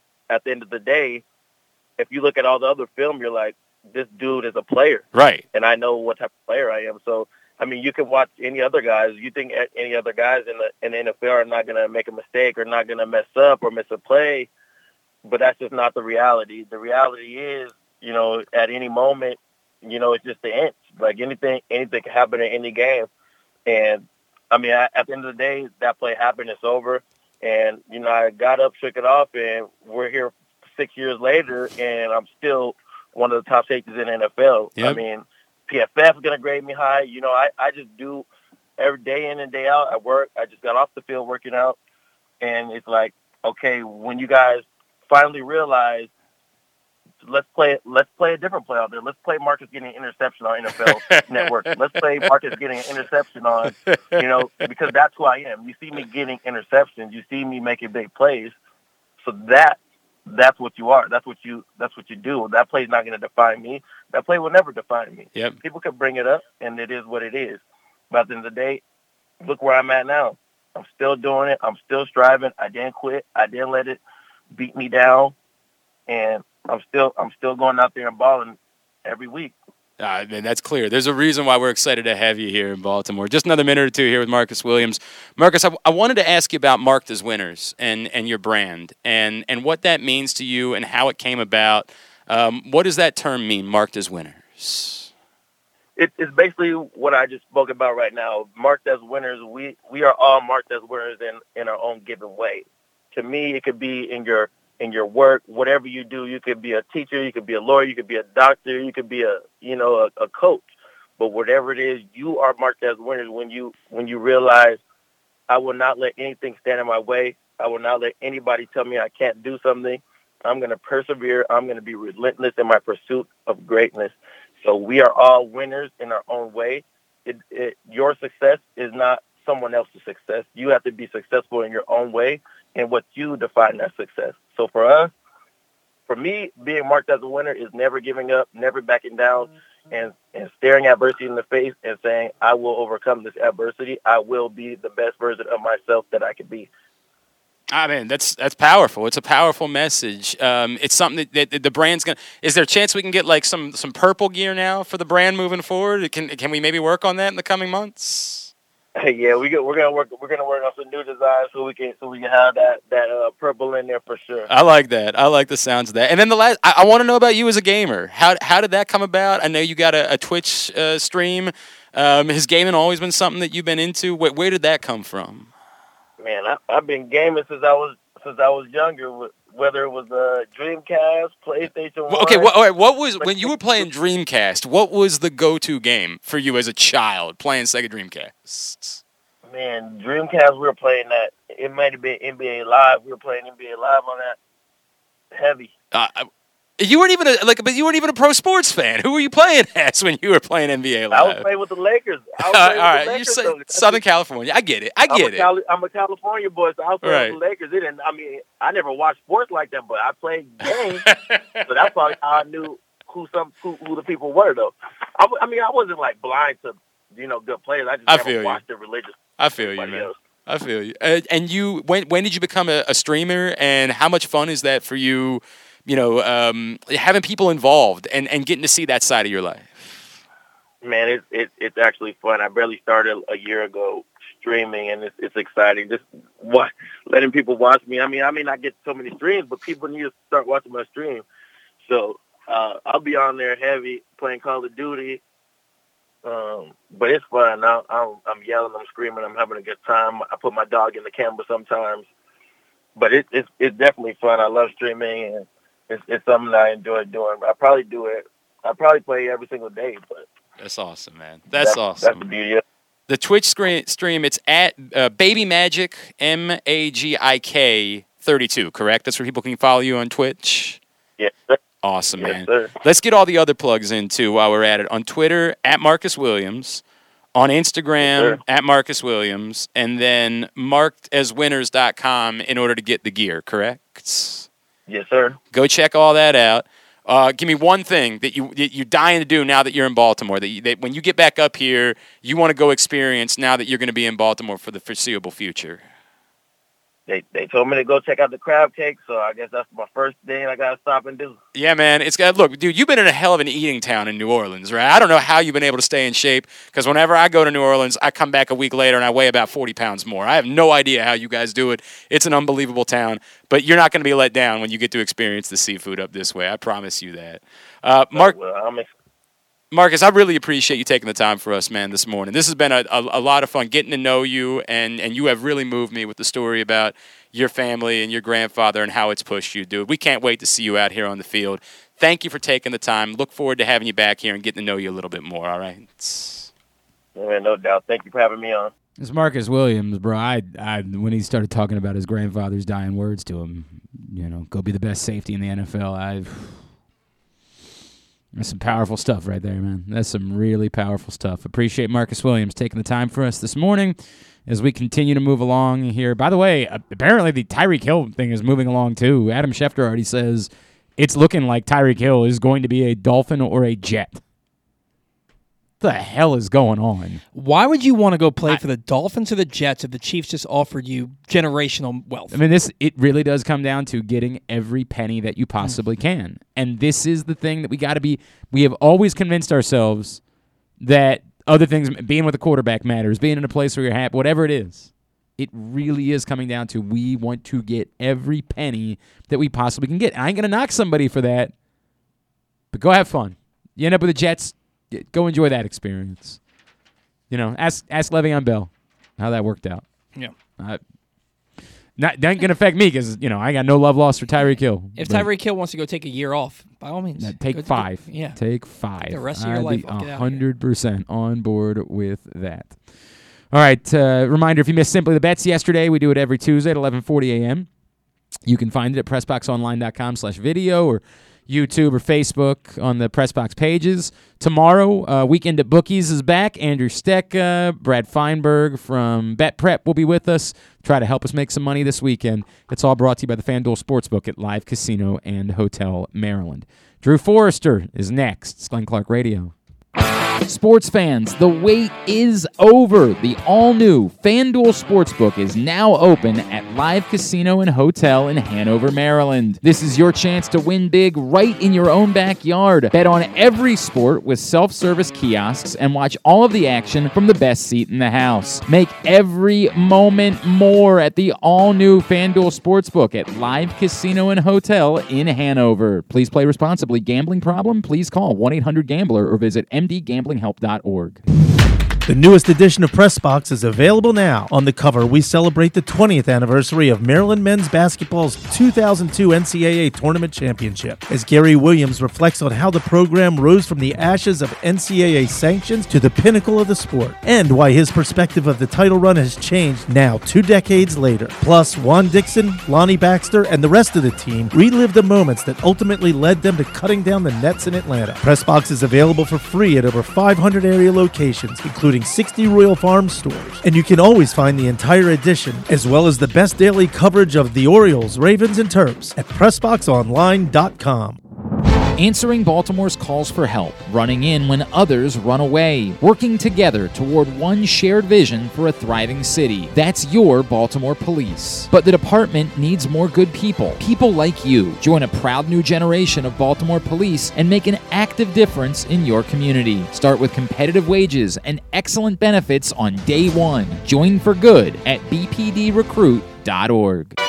Gambling can be a fun and entertaining experience, but there are risks involved. If you're planning on betting on the game at the casino or on your phone or computer, know your limit, stay within it. Set a budget and a time to stop. Remember, gambling isn't a financial solution and it doesn't mix well with alcohol or drugs. Know the risks and have a plan before you begin gambling. For free and confidential services, call 1 800 Gambler 24 7 or go to helpmygamblingproblem.org. The biggest pro wrestling stars today and all time all have one thing in common. You've heard them on Jobbing Out. Matt and Nick Jackson, the Young Bucks. Thanks for having us, man. Appreciate it. The great Kurt Angle. Thanks for having me on the show. I appreciate it. Matt Riddle. Yeah, man. Thanks, man. The champ, Drew McIntyre. Oh, thank you for having me. The great Ron Simmons. Keith Lee. Appreciate you guys having me, man. Bill Goldberg. My pleasure. Charlotte. Thank you so much for having me. Mick Foley is with us. This is the greatest name for a wrestling show I've ever heard. MJF. I'm glad you're happy I'm on this show because I'm freaking miserable. Le champion. Chris Jericho. Le champion. AJ, Aaron, Brandon, and Glenn are talking pro wrestling every week on Jobbing Out. Find it at PressBoxOnline.com slash radio, iTunes, and SoundCloud. Stay tuned. Your chance to win a million dollars is coming up. Probably not from us. You're listening to Glenn Clark Radio. All right, back in here on GCR. Apparently, we're on top of everything else having some technology problems, but that's nothing new. We've been through that a time or two over the years, and we yet here we are. We still managed to to push through, and what a show it's been! Thanks to Marcus Williams, thanks to everybody who's joined us so far. Boy, would it be a, just a real shame if we missed out on Forrester. What a bummer that would be, man. I would just you'd hate to see that happen. Hey, if, uh, if you missed on Monday night, Stan the Fan Charles and Ross Grimsley had a great show with Dave Trembley, the former Orioles skipper, who's now a part of the MLB Draft League. If you missed that, find it facebook.com slash pressboxsports, pressboxonline.com slash video. Go find it in those places. I have put up Would You Rather Wednesday scenarios brought to you by Glory Days Grill. Not surprisingly, they've been lost in the shuffle of everything else that's been going on this morning. We'll try to get to him with Forrester here in a second, but there's been a lot going on. We've had a lot to do. It's just it's it's it's what it is. Did you really just apologize to him? You did. What did you? You didn't really just apologize to him. He sounded dejected, man. He, he, he- Dejected? He, he was like, "Hey, I I'm good. I don't bring, I don't bring have a him lot up. of time." Bring him up. Bring him up. What, what, what, what what's wrong with you? What, what's going on? I, I have stuff going on. What Uh, you you guys have- are late. What do, you, what do you have going on? All right. I just I have things going on, and you guys are late, and you guys had uh, Wilhelm on, and I Yeah, get well, it. There you go. There you go. I I had that on my bingo card for what it's worth. So let's talk sports. Hurry up! I got to go to acupuncture. What what time's your acupuncture? What are you doing? No, You got, a 12 noon. noon, you got a noon acupuncture. All right. Uh, okay. So here's what I have for you. I want to. I want to right. see if I This get ought to you. be good. I want to. Well, I want to see And if I. I, I, assume wanna- it's got to do with the Masters. No, I don't care about that. Well, I mean, I will talk. Actually, I, honest to God, but we're, we're, we're saving it because you got acupuncture. I don't know if you heard. Um, I, I want to know. I want to see if I can get you worked up and get Paul worked up. Do you care about the Orioles ending up in arbitration with Trey Mancini and John Means? I, mean, I don't care about anything the Orioles do, but this is stupid. Okay, there we go. All right, now now explain why to you do, think to it. do this because they only have five good players, and to do this to these two guys is a joke. Okay, it, it really is. It uh, it is all optics. In the same way that not sending the announcers on the road is just all optics, but it's what they do. They specialize in this clown shoes amateur hour garbage. Just give these two guys the money, and you'll you've already seen over the last two years because they're the only good players you've had that they will be more than accommodating when it comes to re- return on the investment. It's a joke. Paul Valle, how would you like to respond? Oh, I don't even care. No, no, Anybody that says of it's course not Drew joke, doesn't care. It's a joke. No, no, I'm letting Paul respond. Okay, It's you a settle. joke. You settle down.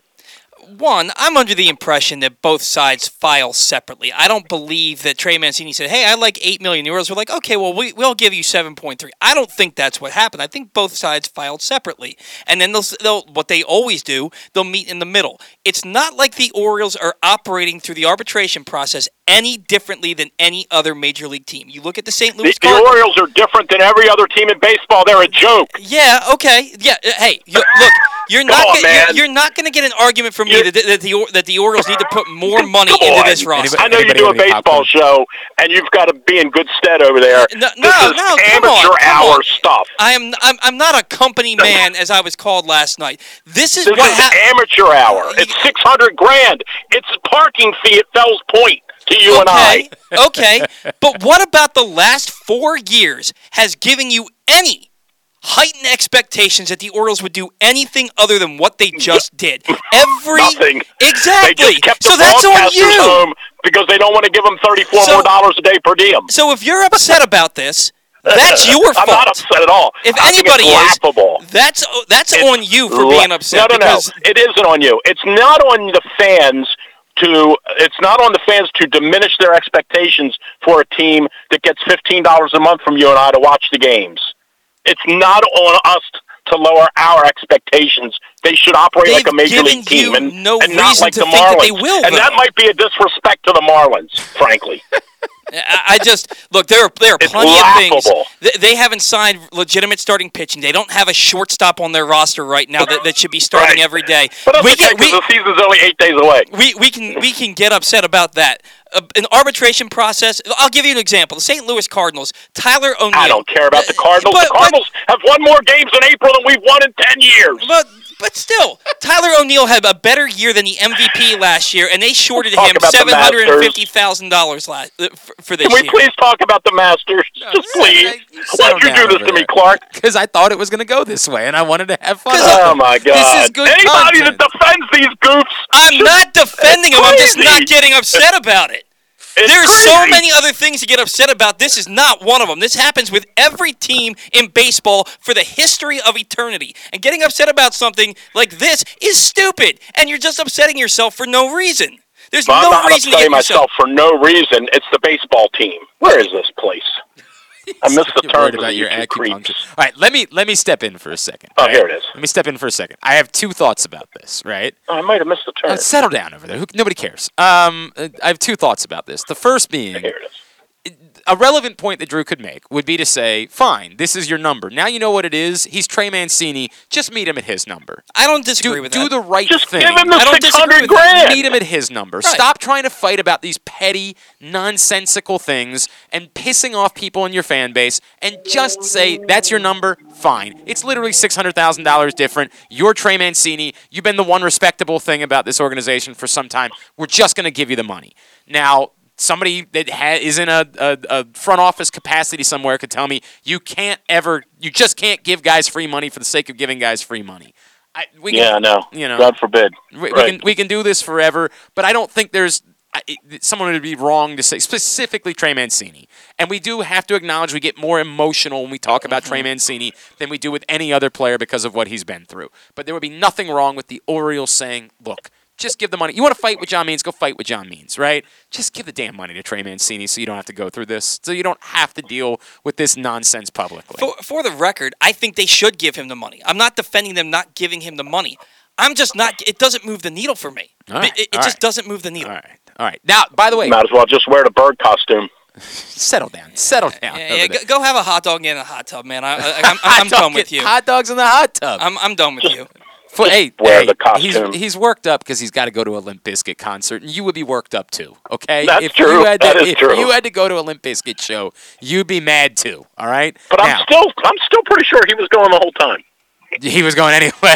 You gotta keep rolling, rolling, rolling, man. I'm telling I, you. I will That's add in one more thing. I have not talked enough about them not sending the broadcasters on the road, and it's a joke. It's there's It no is. It's laughable. there is no defense of it. There is nothing. You can't. No one can come up. I can come up with a hey, this isn't how you run your front. You know, you, if you run a team, if you run any company ever, you do have to, to, to be tight on your money, and you can't just give people money for the sake of. I can I can do that. I don't agree with it, but I can do it. There is no justification at all of not sending the broadcasters on the road. It cannot be justified whatsoever in any way. It's that's it's it to use a Drew's word. It is laughable. One hundred percent.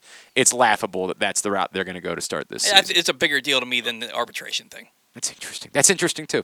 All right. Uh, so tell me why it is that Phil Mick. I don't really understand this. Can Phil Mickelson not play in the Masters because of Phil Mickelson, or is it because the Masters won't let him? Well, I don't think anyone's really figured that out yet. I mean, you got three. It's there are three three issues, right? He has he been suspended by the tour? Right. That's the first question. Number two, even if he were suspended by the tour, the folks at Augusta could say he's playing an hour event Right. because th- th- their event is their event. So they could say that. They could say he's playing an hour event, and that's just the way it is. And the tour would say, okay, uh, and I don't know that they particularly care for it, but they, they would just say, okay. And then the third thing is, is it Phil just saying, I'm really not ready to go back into this arena and get all these questions and get this scrutiny and go in there to try to win this tournament, and I'm going to be the entire you know, not the entire, but I'm going to be a significant part of the storyline, and I'm just not really ready for it. Um, I, I, my own, my guess, because there really isn't any, there isn't a rumor, there isn't really a rumor that he's been suspended. There's just conjecture, and a little bit of it is kind of based on the way Jay Monahan talked to Mike Tirico when Tirico said, "Would Phil be welcomed here at the Players Championship?" Monahan's body language and the look on his face and just the way he responded. Well, Phil stepped away, so that's a moot point. Like he he made it look it looked like and again it's an optics thing, it looked like he was uncomfortable when he answered that. In the same way that when Tiger was asked by Tom Rinaldi what happened that night when you were pulling out of your driveway, Tiger said, eh, "It's on the police report." Right. he Tiger's face didn't look good when he said that. Like you, you know, it was pretty clear Tiger didn't want to answer the question, and he had not yet perfected, or maybe he had, he had not perfected his ability to shield that, shield away from that question. So Monahan's response was a little suspect, I thought. Mm-hmm. But There, there might, there might be. He didn't, he didn't say no. He'd be welcome here if he, he was. He just he Correct. avoided it. He didn't say that. Right. And and he said, "Well, it's a moot." He Phil stepped away. It, it's a moot point. That's not what we. It's not what you were asked. And sort of, kind of shame on Tirico, who you you know, is one of the best broadcasters ever. It's a shame on him for not being more direct and saying, Jay, can you answer this for us? Was Phil suspended or not? Right. He, he didn't ask that. Now, you and I also know what it's like when they come by with a sheet of paper and hand it to you and they go, Right. by the way, Jim Nance is coming over in 10 minutes. You cannot ask him about his contract. If you ask him about his contract, he's going to get up and leave. There was something weird that we weren't allowed to ask uh, Julia Garner, or no, not Julia Garner. That's Ruth. Uh, uh, No, I, they Jenna- said don't ask her for her number. And I said, No, Jennifer Jennifer Garner. They Jennifer brought Garner. Jennifer Garner, who's this huge movie star, over to sit with us, and they were like, "You're not allowed." I, I swear to God, they like said an actor's name. They're like, "You're not allowed to ask her about so and so." Ben Affleck? I don't think it was Ben Affleck. I think we asked her about Ben Affleck. I don't remember that. I yeah, I mean, I remember that they said. I don't remember who it was. But like when Nance would do stuff with us, his assistant Melissa would often say, Right. "You you can't ask Jim about the Masters. He's going to talk about the NFL." And then Jim would ultimately say, "Hey, Drew, I can't believe you're not going to ask me about golf." And we Right, talk about golf right, anyway. right. But they when they tell you that. So for all I know, they might have said to Rico, "You cannot ask Jay if Phil's been suspended."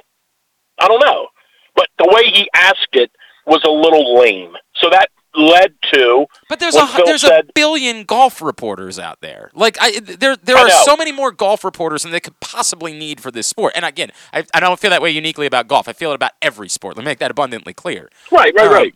Um, I feel I feel like had Phil been suspended, literally had Phil received something from Jay Monahan has said, "Phil, you're suspended for six months or four months or whatever."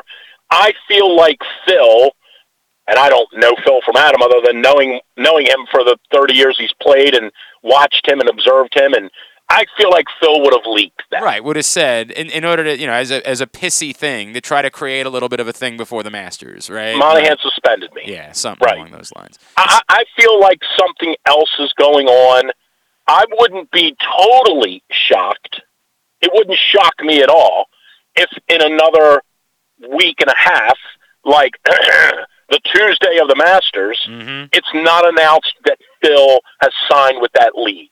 He's still gonna do it. He's still gonna go. That that wouldn't shock me. I didn't say I'm predicting it, Right. but it wouldn't shock me so if funny. on that Tuesday, Greg Norman and Phil Mickelson are at a press conference somewhere All of this. in Aiken, South Carolina, and Phil announces he's joined that league. still go do it. That would be amazing. That would be really amazing if after all of this he would still. It's a hundred million or hundred and fifty million dollars, and he's in his fifties, right? Like I mean, what what's he There are he's fifty. He'll be fifty-two, and there are. Speaking of rumors, there are a lot of rumors around about Phil and some significant gambling issues slash debts. Hmm. And and I don't know to what what amount they are, but those rumors have been floating around for a while. Not not what the la- within the last six months. I'm talking about the last two or three Oh, years. that, that doesn't sound surprising. I mean, I'm not. I'm, that doesn't Right. shock me in any way. I got So you. I don't know, but you know, if they wave a hundred million dollars in Phil's face, Phil's going to have a hard time saying no to that. All right, quick. They waved that in front of Tiger, and Tiger went, "Yeah, I think I'm yeah, good." I'm- right. I'm good. I've got I got plenty of money. We're, we're okay over here. All right, quickly. Would you rather Wednesdays brought to you by Glory Days Grill. Uh, Drew goes every other day. The St. Patrick's menu is available until the end of the month with the uh, smoky thigh wings, the Guinness grilling sauce, the um, Reuben, the Rachel, the shepherd's pie with the Guinness braised beef. It's all available. GloryDaysGrill.com. I know you got to go to acupuncture, so I'll only give you one of them today. We did a betting theme, and I know you're not one that would bet, uh, but I bet you'll participate with this. Would you Okay. rather? You got to bet everything you have. Yes. I, right, I understand. Would you rather bet everything you have on Kevin Willard reaching a Final Four in the next 10 years at the University of Maryland or on any single arbitrary spring training baseball game that could be played today? Um, I bet, boy, that's a great question. Isn't it? I say this because I, I won money betting on a spring training baseball game. Yeah. My, my buddy, my buddy Aaron Oster from uh, Wiesen sort of dared me to bet on a spring training baseball game yesterday, and I won. And I, it was a high, bro. Like, what a rush. I think I think I would. God, that's a great question. I think I might. I don't know. I'll take the Braves minus one and a half. I already bet it earlier today. That's my guy. That's my guy. All right. Uh, See you guys Drew'sMorningDish.com. At it. It's a four, hooded four iron. See you, pal. Next time, call me on time. All right, we'll get there. Drew Fours. Bye-bye. checking in with us on a Would You Rather Wednesday. What a rush that was. Oh my god! I don't even bet. That. I just bet Li- twenty bucks. Little Legion of Doom there. Oh yeah, yeah, very much so. What up? I can't even do the voice now. I can't even do my Laurinaitis any longer. Um, I was living and dying, dude. you you were tweeting about the game like a nerd. Like you were super into. I was it. watching it. You what a nerd you were tweeting about this spring training game. Like who could possibly Pe- care except people- for me? People want to know that Kyle Stowers hit a home run. Except for, and so did Yusniel Diaz. No, he didn't go Uh, deep. I thought he did. No, he had a sing- somebody else he- did. he had a Who else did? walk. It somebody was, else. uh, Rylan Bannon. That's who it was. Rylan Bannon that went deep. Um, I swear to God, I was so invested. Not to the point where I would watch the game. Like Lord knows that wouldn't happen. But my God, I'm reading tweet. I'm updating the. the I was the- doing it for the you. Score bug. Is that what it, was? it was for you. I knew you were betting me? like a degenerate. I knew you were out God, I was so. and on the- spring training they- baseball. They, were jumping out ahead, and they were giving it up back, and they were jumping out ahead, and they were giving it back, and I'm like, oh God, oh God, oh God, oh God. But then they were they were comfortably ahead, and then they it was tied again, nine nine in the ninth inning. I'm like, no, no, because I just knew it was gonna end up being a push. I'm like, that's the way this goes. It's gonna be a push.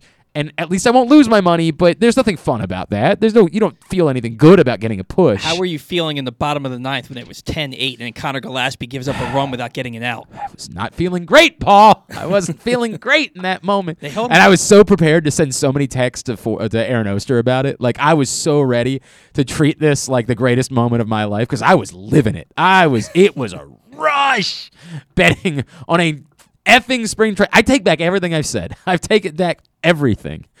God, that is living, man. I've jumped out of a plane and felt less than what I felt betting twenty dollars on a spring. T- None of these people care. Meanwhile, Nobody's trying.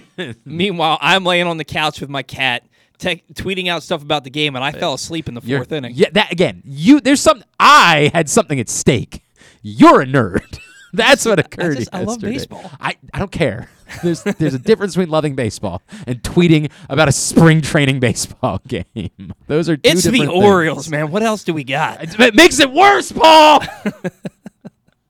that didn't improve anything. Hope It springs makes eternal, it so much worse that you're tweeting about an Orioles spring training. If you were tweeting about a good team spring training game, I'd be like, well, okay, you're getting. And I'll probably do it again tonight. Oh, you you need help, man. You need so much help. People want to know that if people can't watch on, the game, see- they want to know. Let me see if I can mold this for you somehow. Um, know the risks and have a plan before you start being this invested in Orioles spring training games. For free and confidential advice.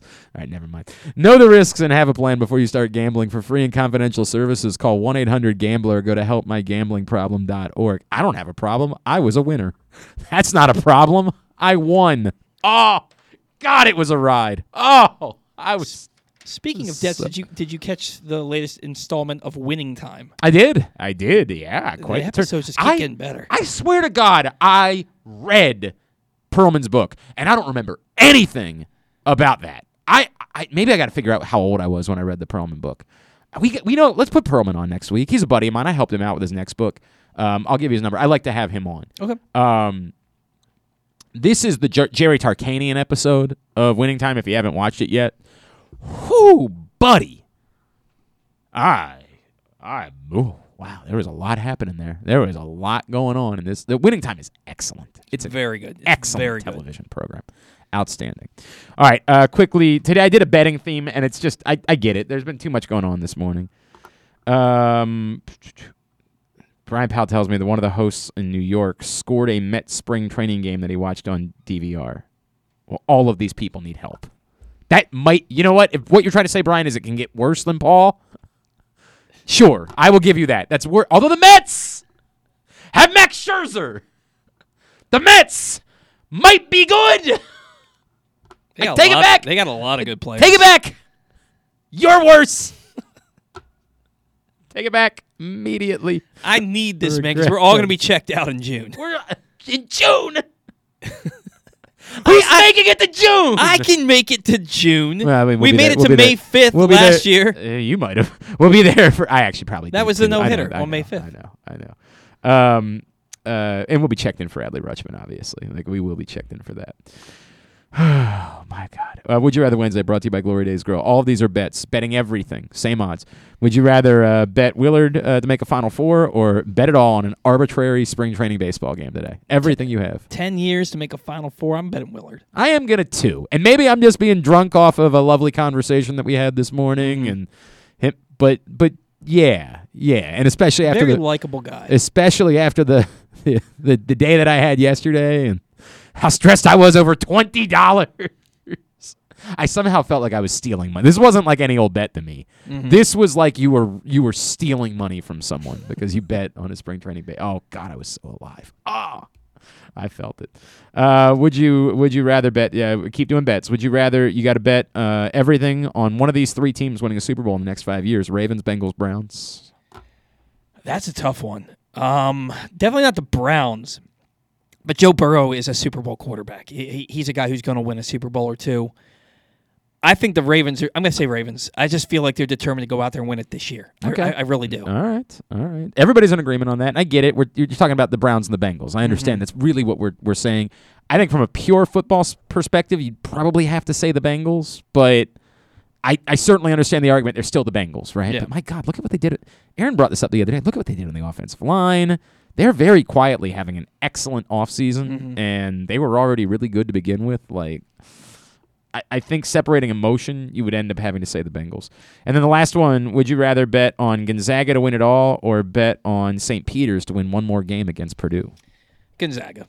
'Kay. Uh, th- th- I already got them winning it all anyway in my bracket. Uh, they're the best team in college basketball. And I don't think Well, it's they've been a little shaky in both of these games. They've been a little shaky. I don't have them winning their next game. I have them losing to UCLA now. We don't know. I don't know if there's an update on Jaquez yet and whether or not he's going to play. I do think that's significant. Um, wait, is that the next? No, I screwed that up. They're in a different region. Why did I say Gonzaga was playing UCLA? Who's Gonzaga playing? They're playing Um, Arkansas. That's who they're playing, and I don't have them beating Arkansas either. I have Arkansas winning that game in my bracket. So, um, I, I because of that, I would go with St. Peter's. I know it's Purdue looks good, but it's one game. And they've already Yeah, they've already beaten I a really just- good they already beat Kentucky.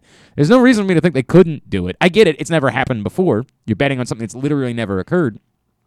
But as been pointed out, both Oral Roberts and Florida Gulf Coast were very much right in their Sweet 16 games with a chance to win. So I'm betting one of these two. Gonzaga's never won a national championship. A 15 seed has never won a Sweet 16 game. One of them involves one game. The other one involves four. So less variables. Um, I'm, I get it. I'm going with St. Peter's. That's where my bet's. Imagine be. that high if St. Peter's Uh, pulls that off. It's too. exactly. Oh my God. Oh no doubt it would be amazing. It's exactly what Andrew Steck has said. Uh, fewer variables to play with. One game over winning four. Um, uh, John Proctor says Gonzaga is the safer money, but he's still rooting for St. Peter's.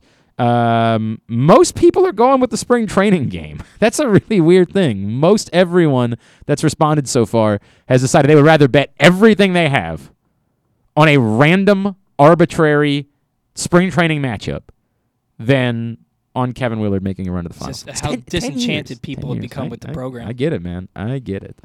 Continue to get me your responses. I'm sorry. I know it's it's sort of a bastardized version of uh, Would You Rather Wednesday today because we just had such an insanely busy day. But we will still hook up somebody with a $25 gift card to Glory Days Grill. All right, when we come back in, tidbit, tubular to wrap up what has been a day. It is Glenn Clark Radio. Sports fans, the wait is over. The all new FanDuel Sportsbook is now open at Live Casino and Hotel in Hanover, Maryland. This is your chance to win big right in your own backyard. Bet on every sport with self service kiosks and watch all of the action from the best seat in the house. Make every moment more at the all new FanDuel Sportsbook at Live Casino and Hotel in Hanover. Please play responsibly. Gambling problem? Please call 1 800 Gambler or visit mdgamblinghelp.org. That first sip. That first bite. Mmm. Start your day off right with a delicious breakfast at Royal Farms. Choose from a fantastic selection of fresh Royal Farms breakfast sandwiches and top it off with a rich hot cup of the freshest coffee in the world. At Royal Farms, breakfast is available day and night. It's the freshest breakfast in the world. Real fresh, real fast. Royal Farms. Gambling can be a fun and entertaining experience, but there are risks involved. If you're planning on betting on the game at the casino or on your phone or computer, know your limit, stay within it. Set a budget and a time to stop. Remember, gambling isn't a financial solution and it doesn't mix well with alcohol or drugs. Know the risks and have a plan before you begin gambling. For free and confidential services, call 1 800 Gambler 24 7 or go to helpmygamblingproblem.org. Glory Days Grill's St. Patrick's menu is now in full swing, and it's their most popular seasonal menu all year. New in 2022 are their smoky thigh wings with Guinness grilling sauce, a house made Guinness barbecue sauce. Fan favorites also include their corned beef and cabbage, the shepherd's pie with Guinness braised ground beef, the Glory Days Reuben, and the Rachel. Enjoy a pint of Guinness or Guinness Baltimore Blonde. The St. Patrick's menu is available for the whole month of March. Come in for great food, cold beer, and basketball. Find out more about Glory Days Grill and get your order in online at glorydaysgrill.com. The newest edition of Press Box is available now. On the cover, we celebrate the 20th anniversary of Maryland men's basketball's 2002 NCAA Tournament Championship, as Gary Williams reflects on how the program rose from the ashes of NCAA sanctions to the pinnacle of the sport, and why his perspective of the title run has changed now two decades later. Plus, Juan Dixon, Lonnie Baxter, and the rest of the team relive the moments that ultimately led them to cutting down the nets in Atlanta. Press Box is available for free at over 500 area locations, including 60 Royal Farm stores. And you can always find the entire edition, as well as the best daily coverage of the Orioles, Ravens, and Terps at PressBoxOnline.com. The Toyota Tacoma comes in a wide range of models and trim lines. You can choose the perfect Toyota to reflect your unique personality and driving habits. Check out buyatoyota.com for deals on new Tacomas from your local Toyota dealer today. If you miss anything, don't forget that you can find whole shows later on Spotify, Apple, or Amazon Podcast. It's Glenn Clark Radio. Join a proud new generation of Baltimore police and make an active difference in your community. Start with competitive wages and excellent benefits on day one. Join for good at bpdrecruit.org. Paul and I are talking about this off the air. It, it's very awkward whenever we ha- get into Orioles conversations because both things are true. There is there is warranted criticism. There is, in trying to be objective about it, criticism that maybe is unwarranted. And I struggle with that because it's easy to just always dump on the Orioles. And I, I'm not going to tell you that I don't understand that or that I don't that I even necessarily have a problem with it because I get it. I get it. That's the reputation that they have earned over the span of, you know, the better part of two and a half decades, despite the fact that they had a stretch in there that we all like to kind of conveniently forget about where they were the winningest team in baseball for for five years. And Um, we're in the top half of payroll in the league. Yes. I mean half, but you know, let's not oversell that. They weren't in the top five. they had but, like, $160 I- million I hear you. payroll in Right. Baltimore. I hear you. Um, so it's it's tough sometimes to parse what's fair criticism, what's unfair criticism of the Orioles, because we all kind of operate as though all criticism of the Orioles is fair criticism because they stink, Mhm. right? Um, as I said, fair criticism is not sending the broadcast teams on the road. It's a joke. It's it's an utter and complete joke. There is nothing. I don't. If you are at such a penny pinching place that you can't do it and hide behind the idea of there still being some sort of COVID issue, then then no. Then I, I do have to question whether or not you can lead the team. If their internal argument was it's just a little bit more money we could save that we could spend when we matter. Like we're all kind of in on this.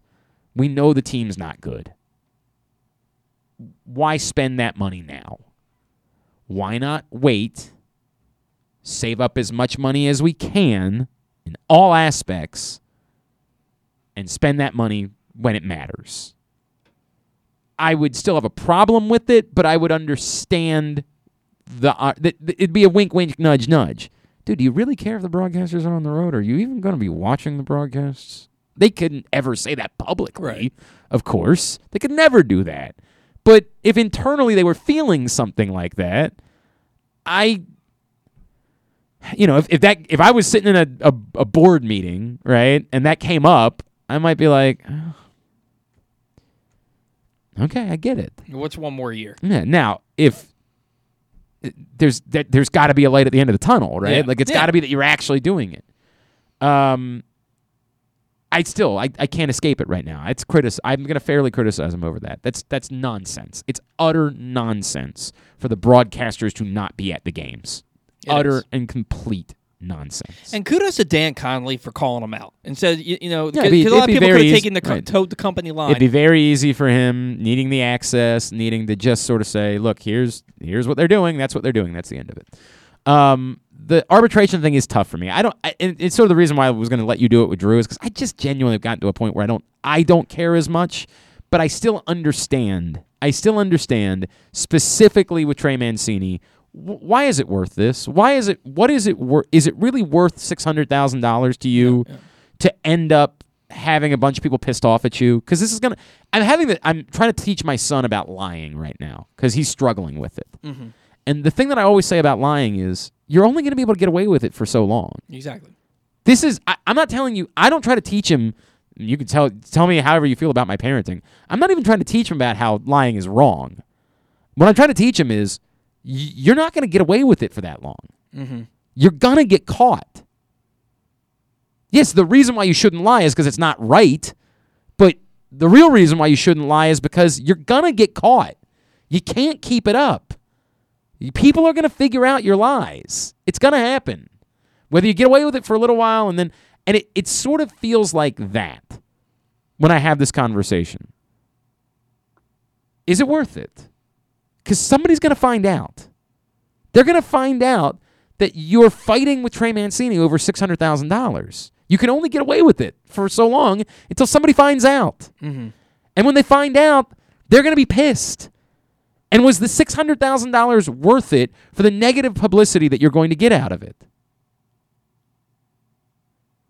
I think I you know how I feel my answer is. Yeah. So I side closer to Drew, but in what when you say it's just not, I just don't get all that worked up about it. Yeah, I probably don't get all that worked up about it. But do we still have a responsibility of saying, yeah, but it's not that ain't good. It ain't good. There's the it's only bad, right? Even if we say we're closer to neutral, there's no way that it's a positive. it can only be bad. You you look at this team and what they did last year with the arbitration process and Mhm. asking Mancini his first year coming off of chemo. Right. Asking him and Anthony Santander to defer two million and four million. I, I know what you're that's, saying. That's a bad look. I, I know what you're saying. Undercutting him by uh, by a few hundred thousand dollars. Every team does that. I, I know what you're saying, and I get that. I get you. There's a big difference between having separate numbers and specifically a player like Trey Mancini going to him and saying, "Okay, that's your number. We can do this. We mm. can. We don't. We don't need to go to the pro. We don't. And they should. I I, I agree that. I, I I agree with everybody. that They should give Trey Mancini what he what he asked for. But the fact that they didn't, I'm not going to. And I act like just don't- this. Is, this is the straw for me. Like, it's, right. it's just it just And I isn't. think I don't think we're lumping John Means in, but I don't think we're all that offended by the John Means thing. I think I- it really is about Trey Mancini, and it's and it's unique to not just. It's not just about cancer. It's also about the way that he has stepped up as a community leader Mhm. at, in a miserable, woeful time for this franchise. Yeah, trust me, I, I, I get it. I just right, like, dude, it's eight million. Just pay the goddamn money. You know what I mean? Like that's that's all it comes down to for me. But yes, am I freaking out about it? Am I? No, I'm not losing my mind. I wouldn't have sent a single tweet about it yesterday, and, and then I saw you going back and forth with everybody, and I was like, I get, we're gonna have to talk about it. Um, I, I get where you're coming from. And I say this all the time about things like you can't be surprised by them, but we still have a responsibility to say, even if we're not surprised, is something right or wrong, mm-hmm. right? And I do think that this is a wrong. I'm not going to shout it from the mountaintops. I'm not going to lose my mind over it. It's not going to make me. I, I really got to think about whether or not I can support this organization. I'm not doing any of that. I'm not throwing in hyperbole for the sake of throwing in hyperbole. But right or wrong, it's wrong. Uh, it's and- wrong. uh, And to another part of this whole thing, people are going to have to get on board. Maybe you don't have to get on board. Maybe that's what sends you away. But get used to the idea that after this year, and probably for a part of this year, Trey Mancini's not going to be here. Probably. Yeah, I mean, you, you, you, look, you, you got to get on board with that. Is, Is there some world where Trey just really wants to be here so badly that he says, like, this is the awkward part, right? Because Adam Jones specifically would have wanted to stay here, Mhm. but they had just decided it's it's not happening. There's no When- there's no there's no dollar amount at which you're staying here. You could say you're paying playing for a million bucks. You ain't staying here. Mhm. We're moving on. That's the way that it's going. I don't know that it would be that simplistic with Trey Mancini. I I do think that there could be a number at which if he was just so desperate to be here, he would be here. Because as I said before, I'm I'm you're never going to convince me that it's going to be worth trading Trey Mancini. Mhm. You're Yeah, just- not gonna get anything You're just not getting anything for Trey Mancini. So if you can't trade him for anything of value, and he really does want to stay, I think there could be a, a world in which you say we can make this work. Like we can do this. Now it's also possible that Trey is like, why would I want to do that? Like I, there. It's one thing to say I, you can't get anything for a trade, but there might be a team that is still willing to pay him actual money. And if that's the case, then then he'll go there, and he'll play for that team moving forward. And, and the, the the real conversation that people need to have, and, and, and look, you're you're walking a fine line. I'm walking a fine line when I say this. 2019 Trey has a spot on this team.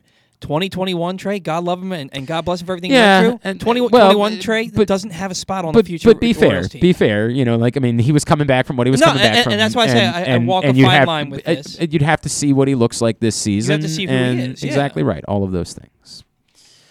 All right. Uh, Tidbit is brought to you today by the print issue of Pressbox. Obviously, we've talked a lot about Maryland basketball. They're hoping to get back to this point 20 years ago.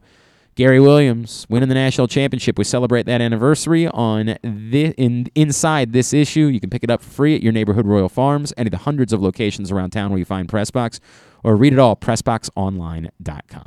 All right, so I did this for yesterday. Um, All right, we had to save it, yeah. yeah. Um, obviously, the story of spring training is something different now, but the story of, Orioles spring training this season is not necessarily the team as a whole, but rather the young prospects that are in camp. Adley Rutschman is either number one or number two prospect in all baseball in every pros- in every publication. Grayson Rodriguez is the top pitching prospect in baseball, and DL Hall is one of the top ten left-handed pitching prospects. And that's before we mention guys like Kyle Stowers, who is still registering eye-popping exit velos, or Colton Cowser, who simply hits everything and is taking big league caliber at bats. The Orioles have been fairly well represented over the years in Rookie of the Year voting. Since 2002, Rodrigo Lopez, Jorge Julio, Daniel Cabrera, Trey Mancini, and John Means have all finished top three in AL Rookie of the Year voting in their respective years, and that's without mentioning Nick Markakis sixth in 2006, Brian Matusz fifth in 2010, Wei Yin Chen fourth in 2012, Ryan Mountcastle Mountcastle eighth in 2020, and sixth in 2021. I'm not really sure what any of that means. I'm just being I don't I don't really know That the Orioles, like, O- Orioles no, no, no, I I, under, I understand factually what it means. Like I'm trying to think. Like what's the next statement? Like The next statement is the Orioles- They've, they've, had the guys that we thought were good, but the majority of them didn't really end up being all that. Like I don't really that they know have what guys the, that were that were good enough as rookies that they yeah, garnered. but but, a- a but na- read that list of names again. Like how many of them pro- proved to be really good players? Nick Markakis was a Markakis, really good of player. course. Wei yes. Yin Chen was a really good player for the Orioles. He was very briefly, and Yeah, it was for- a very four years uni- for the Orioles, he but he was was a very very unique circumstance. He wasn't really a rookie; he was just a rookie in, in America. Yeah, and, and Ryan Mountcastle, he, he yes, we have a, a thought that he might be that guy. Trey but- Mancini, John Means, they're they're legitimate. Okay, Mancini means Uh, fine. Right, fine. Lopez, Julio, and, and Cabrera. Yeah, yeah, I mean that's but that's what the list started with was right. right. Um, the Orioles have four players who could legitimately make a run at Rookie of the Year in 2022, and Rodriguez, Hall, Rutschman, and Stowers once they debut. And Eh. Could have the opportunity to make some noise in 2023, along with Coby Mayo, should 2022 go as expected. Which Orioles have won Rookie of the Year awards, and who was the last to do it? There are two that I don't expect you to get. Oh, I used to know this off the top of my head. I mean, obviously Cal did. Hmm, 1982. Um. Oh God! I swear to God, I used to know this. Was it? Was it Gregg Olson that won it? Yep. Yeah, that's what I thought. He was the last one to do it in Okay. 1989. You have He was four the left. last. Well, yeah, that in 1989. Yeah, sure. Um, Eddie. Eddie won. Eddie in 1977. There's one more that I think you, you could get, and two that I'd be shocked.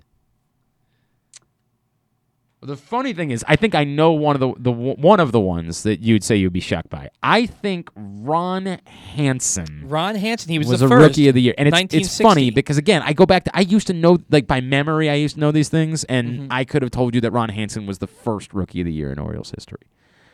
I believe the other one that you think I would get is Al Bumbry. Yes, right? 1973. And, you and you're left. right that I am struggling with who the other one was. You're right that I'm, and and specifically because you said it's somebody that you didn't think I was going to get. Because my guesses would have been guys that would have been more. Yeah. What year was it? 1965. 65. Nah, go ahead. I'm gonna pronounce his name wrong. I know it, but it's Hank Blefary. Oh, Curt Blefary. Yeah, yeah, yeah, yeah, sure. I, had- his name is Hank. I don't know who Hank Blefary would be, but Curt Blefary was definitely the answer. I don't know who the heck Hank. I mean, maybe he went by Hank at some point. I don't know. I've never heard that, but it's definitely Curt Oh, it's Curt Blefary. I don't know. Maybe because know. yesterday was my stepdad's birthday and his name. oh, there you go. Maybe that's what it was. I, I don't know, but yes, it's definitely Curt I don't know where I There's no question from. about that. Yeah, I, I gotta be honest with you, I don't know either, pal. I don't Uh, know it's- it's- either. it's a weird day. All right, uh, Tubular brought to you by Live Casino and Hotel. Of course, we will be there for the title game, and it'll be myself and Rodney Elliott hanging out with you, having fun, trying to help you win money with great giveaways. Please don't forget if you're a Live Rewards member and you make a $50 or more bet on any NCAA tournament game, you can win a $500 bracket bonus. If you're not a Live Rewards member, when you're there in the FanDuel Sportsbook, just stop by the window and say, I want to join Live Rewards, and they'll get you signed up. Then when you make your bet, all you got to do is register it on their website. 10 Live Rewards members are winning $500 bracket bonuses whether or not your $50 bet hits. So if your $50 bet hits on a big dog, you can cash in big on that and get a $500 bracket bonus. It goes through the end of the tournament. So even championship game bets Again, as long as they're fifty dollars or more on the game, can be registered if you're a Live Rewards member in order to win.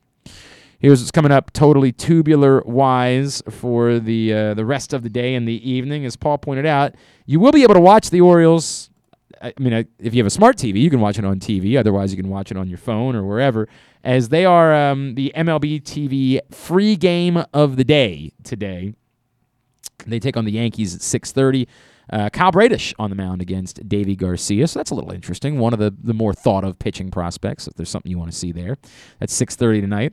Uh, Penn and Maryland women's lacrosse at seven o'clock on Big Ten Network. The Loyola women have a big one against Princeton on ESPN Plus. Nets Grizzlies 7:30 on ESPN. Sixers Lakers at 10 on ESPN. TNT's got Penguins Sabres at 7:30. Blackhawks Ducks at 10. Round one of or the match play event uh, gets underway today at two on the Golf Channel. Miami Open continues on the Tennis Channel right now. Uh, MLB Network Raves, Rays Braves at 1, Athletics Cubs at 4, Brewers Reds at 9. ESPN 2 has some college hoops, CBI and NIT, and TBS for AEW Dynamite at 8 as well. Some non sports highlights. Uh, your favorite, Joe Jonas, is going to be on. Um, He was great in um, uh, this season of uh, of Gemstones. He was tremendous, of course, in Gemstones this season. Um, you've got the Goldbergs, the Wonder Years, the Conners, Home Economics, and the Chase from eight through ten uh, on ABC. The Murder Tapes and Signs of a Psychopath on Investigation Discovery, and stuff and things. Not a lot of great programming on Wednesday nights. Very good. And if you missed any of this show, you should probably listen to it because you missed a lot. Thanks today to I'm gonna go through the Drew Forrester. Who's our big time note. Thanks to uh, Drew. Thanks also, of course, to Kevin Willard, to Marcus Williams, to Pat Ricard, and to Marcus Spears. We will get all of that up in the greatest hits section of the Archives. tab at glennclarkradio.com. And of course, we get to follow that up by saying, coming up tomorrow, Kyle Stackpole. I love Kyle. He's a good guy. He's, he covers the NFL draft. He's a former intern here. He covers the NFL draft now for CBS. We'll do a weekly draft segment with him. Um, and then we've got some other, uh, some other significant, in fact, irons in fires that we're working on for the next couple of days. Want to thank not only uh, Paul, who obviously you can follow on Twitter at Paul Valle III, but Ryan Shell, who worked very hard in putting together uh, a day like this today, as he's back with us in a consultant's role at Ryan Shell 87, is how you follow him.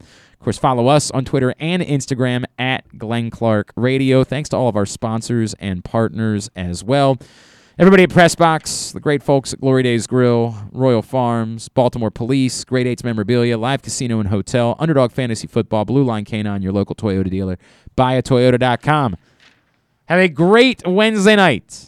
Go Maryland Women's Lacrosse. Go Loyola Women's Lacrosse. Duke sucks. Ohio State sucks too.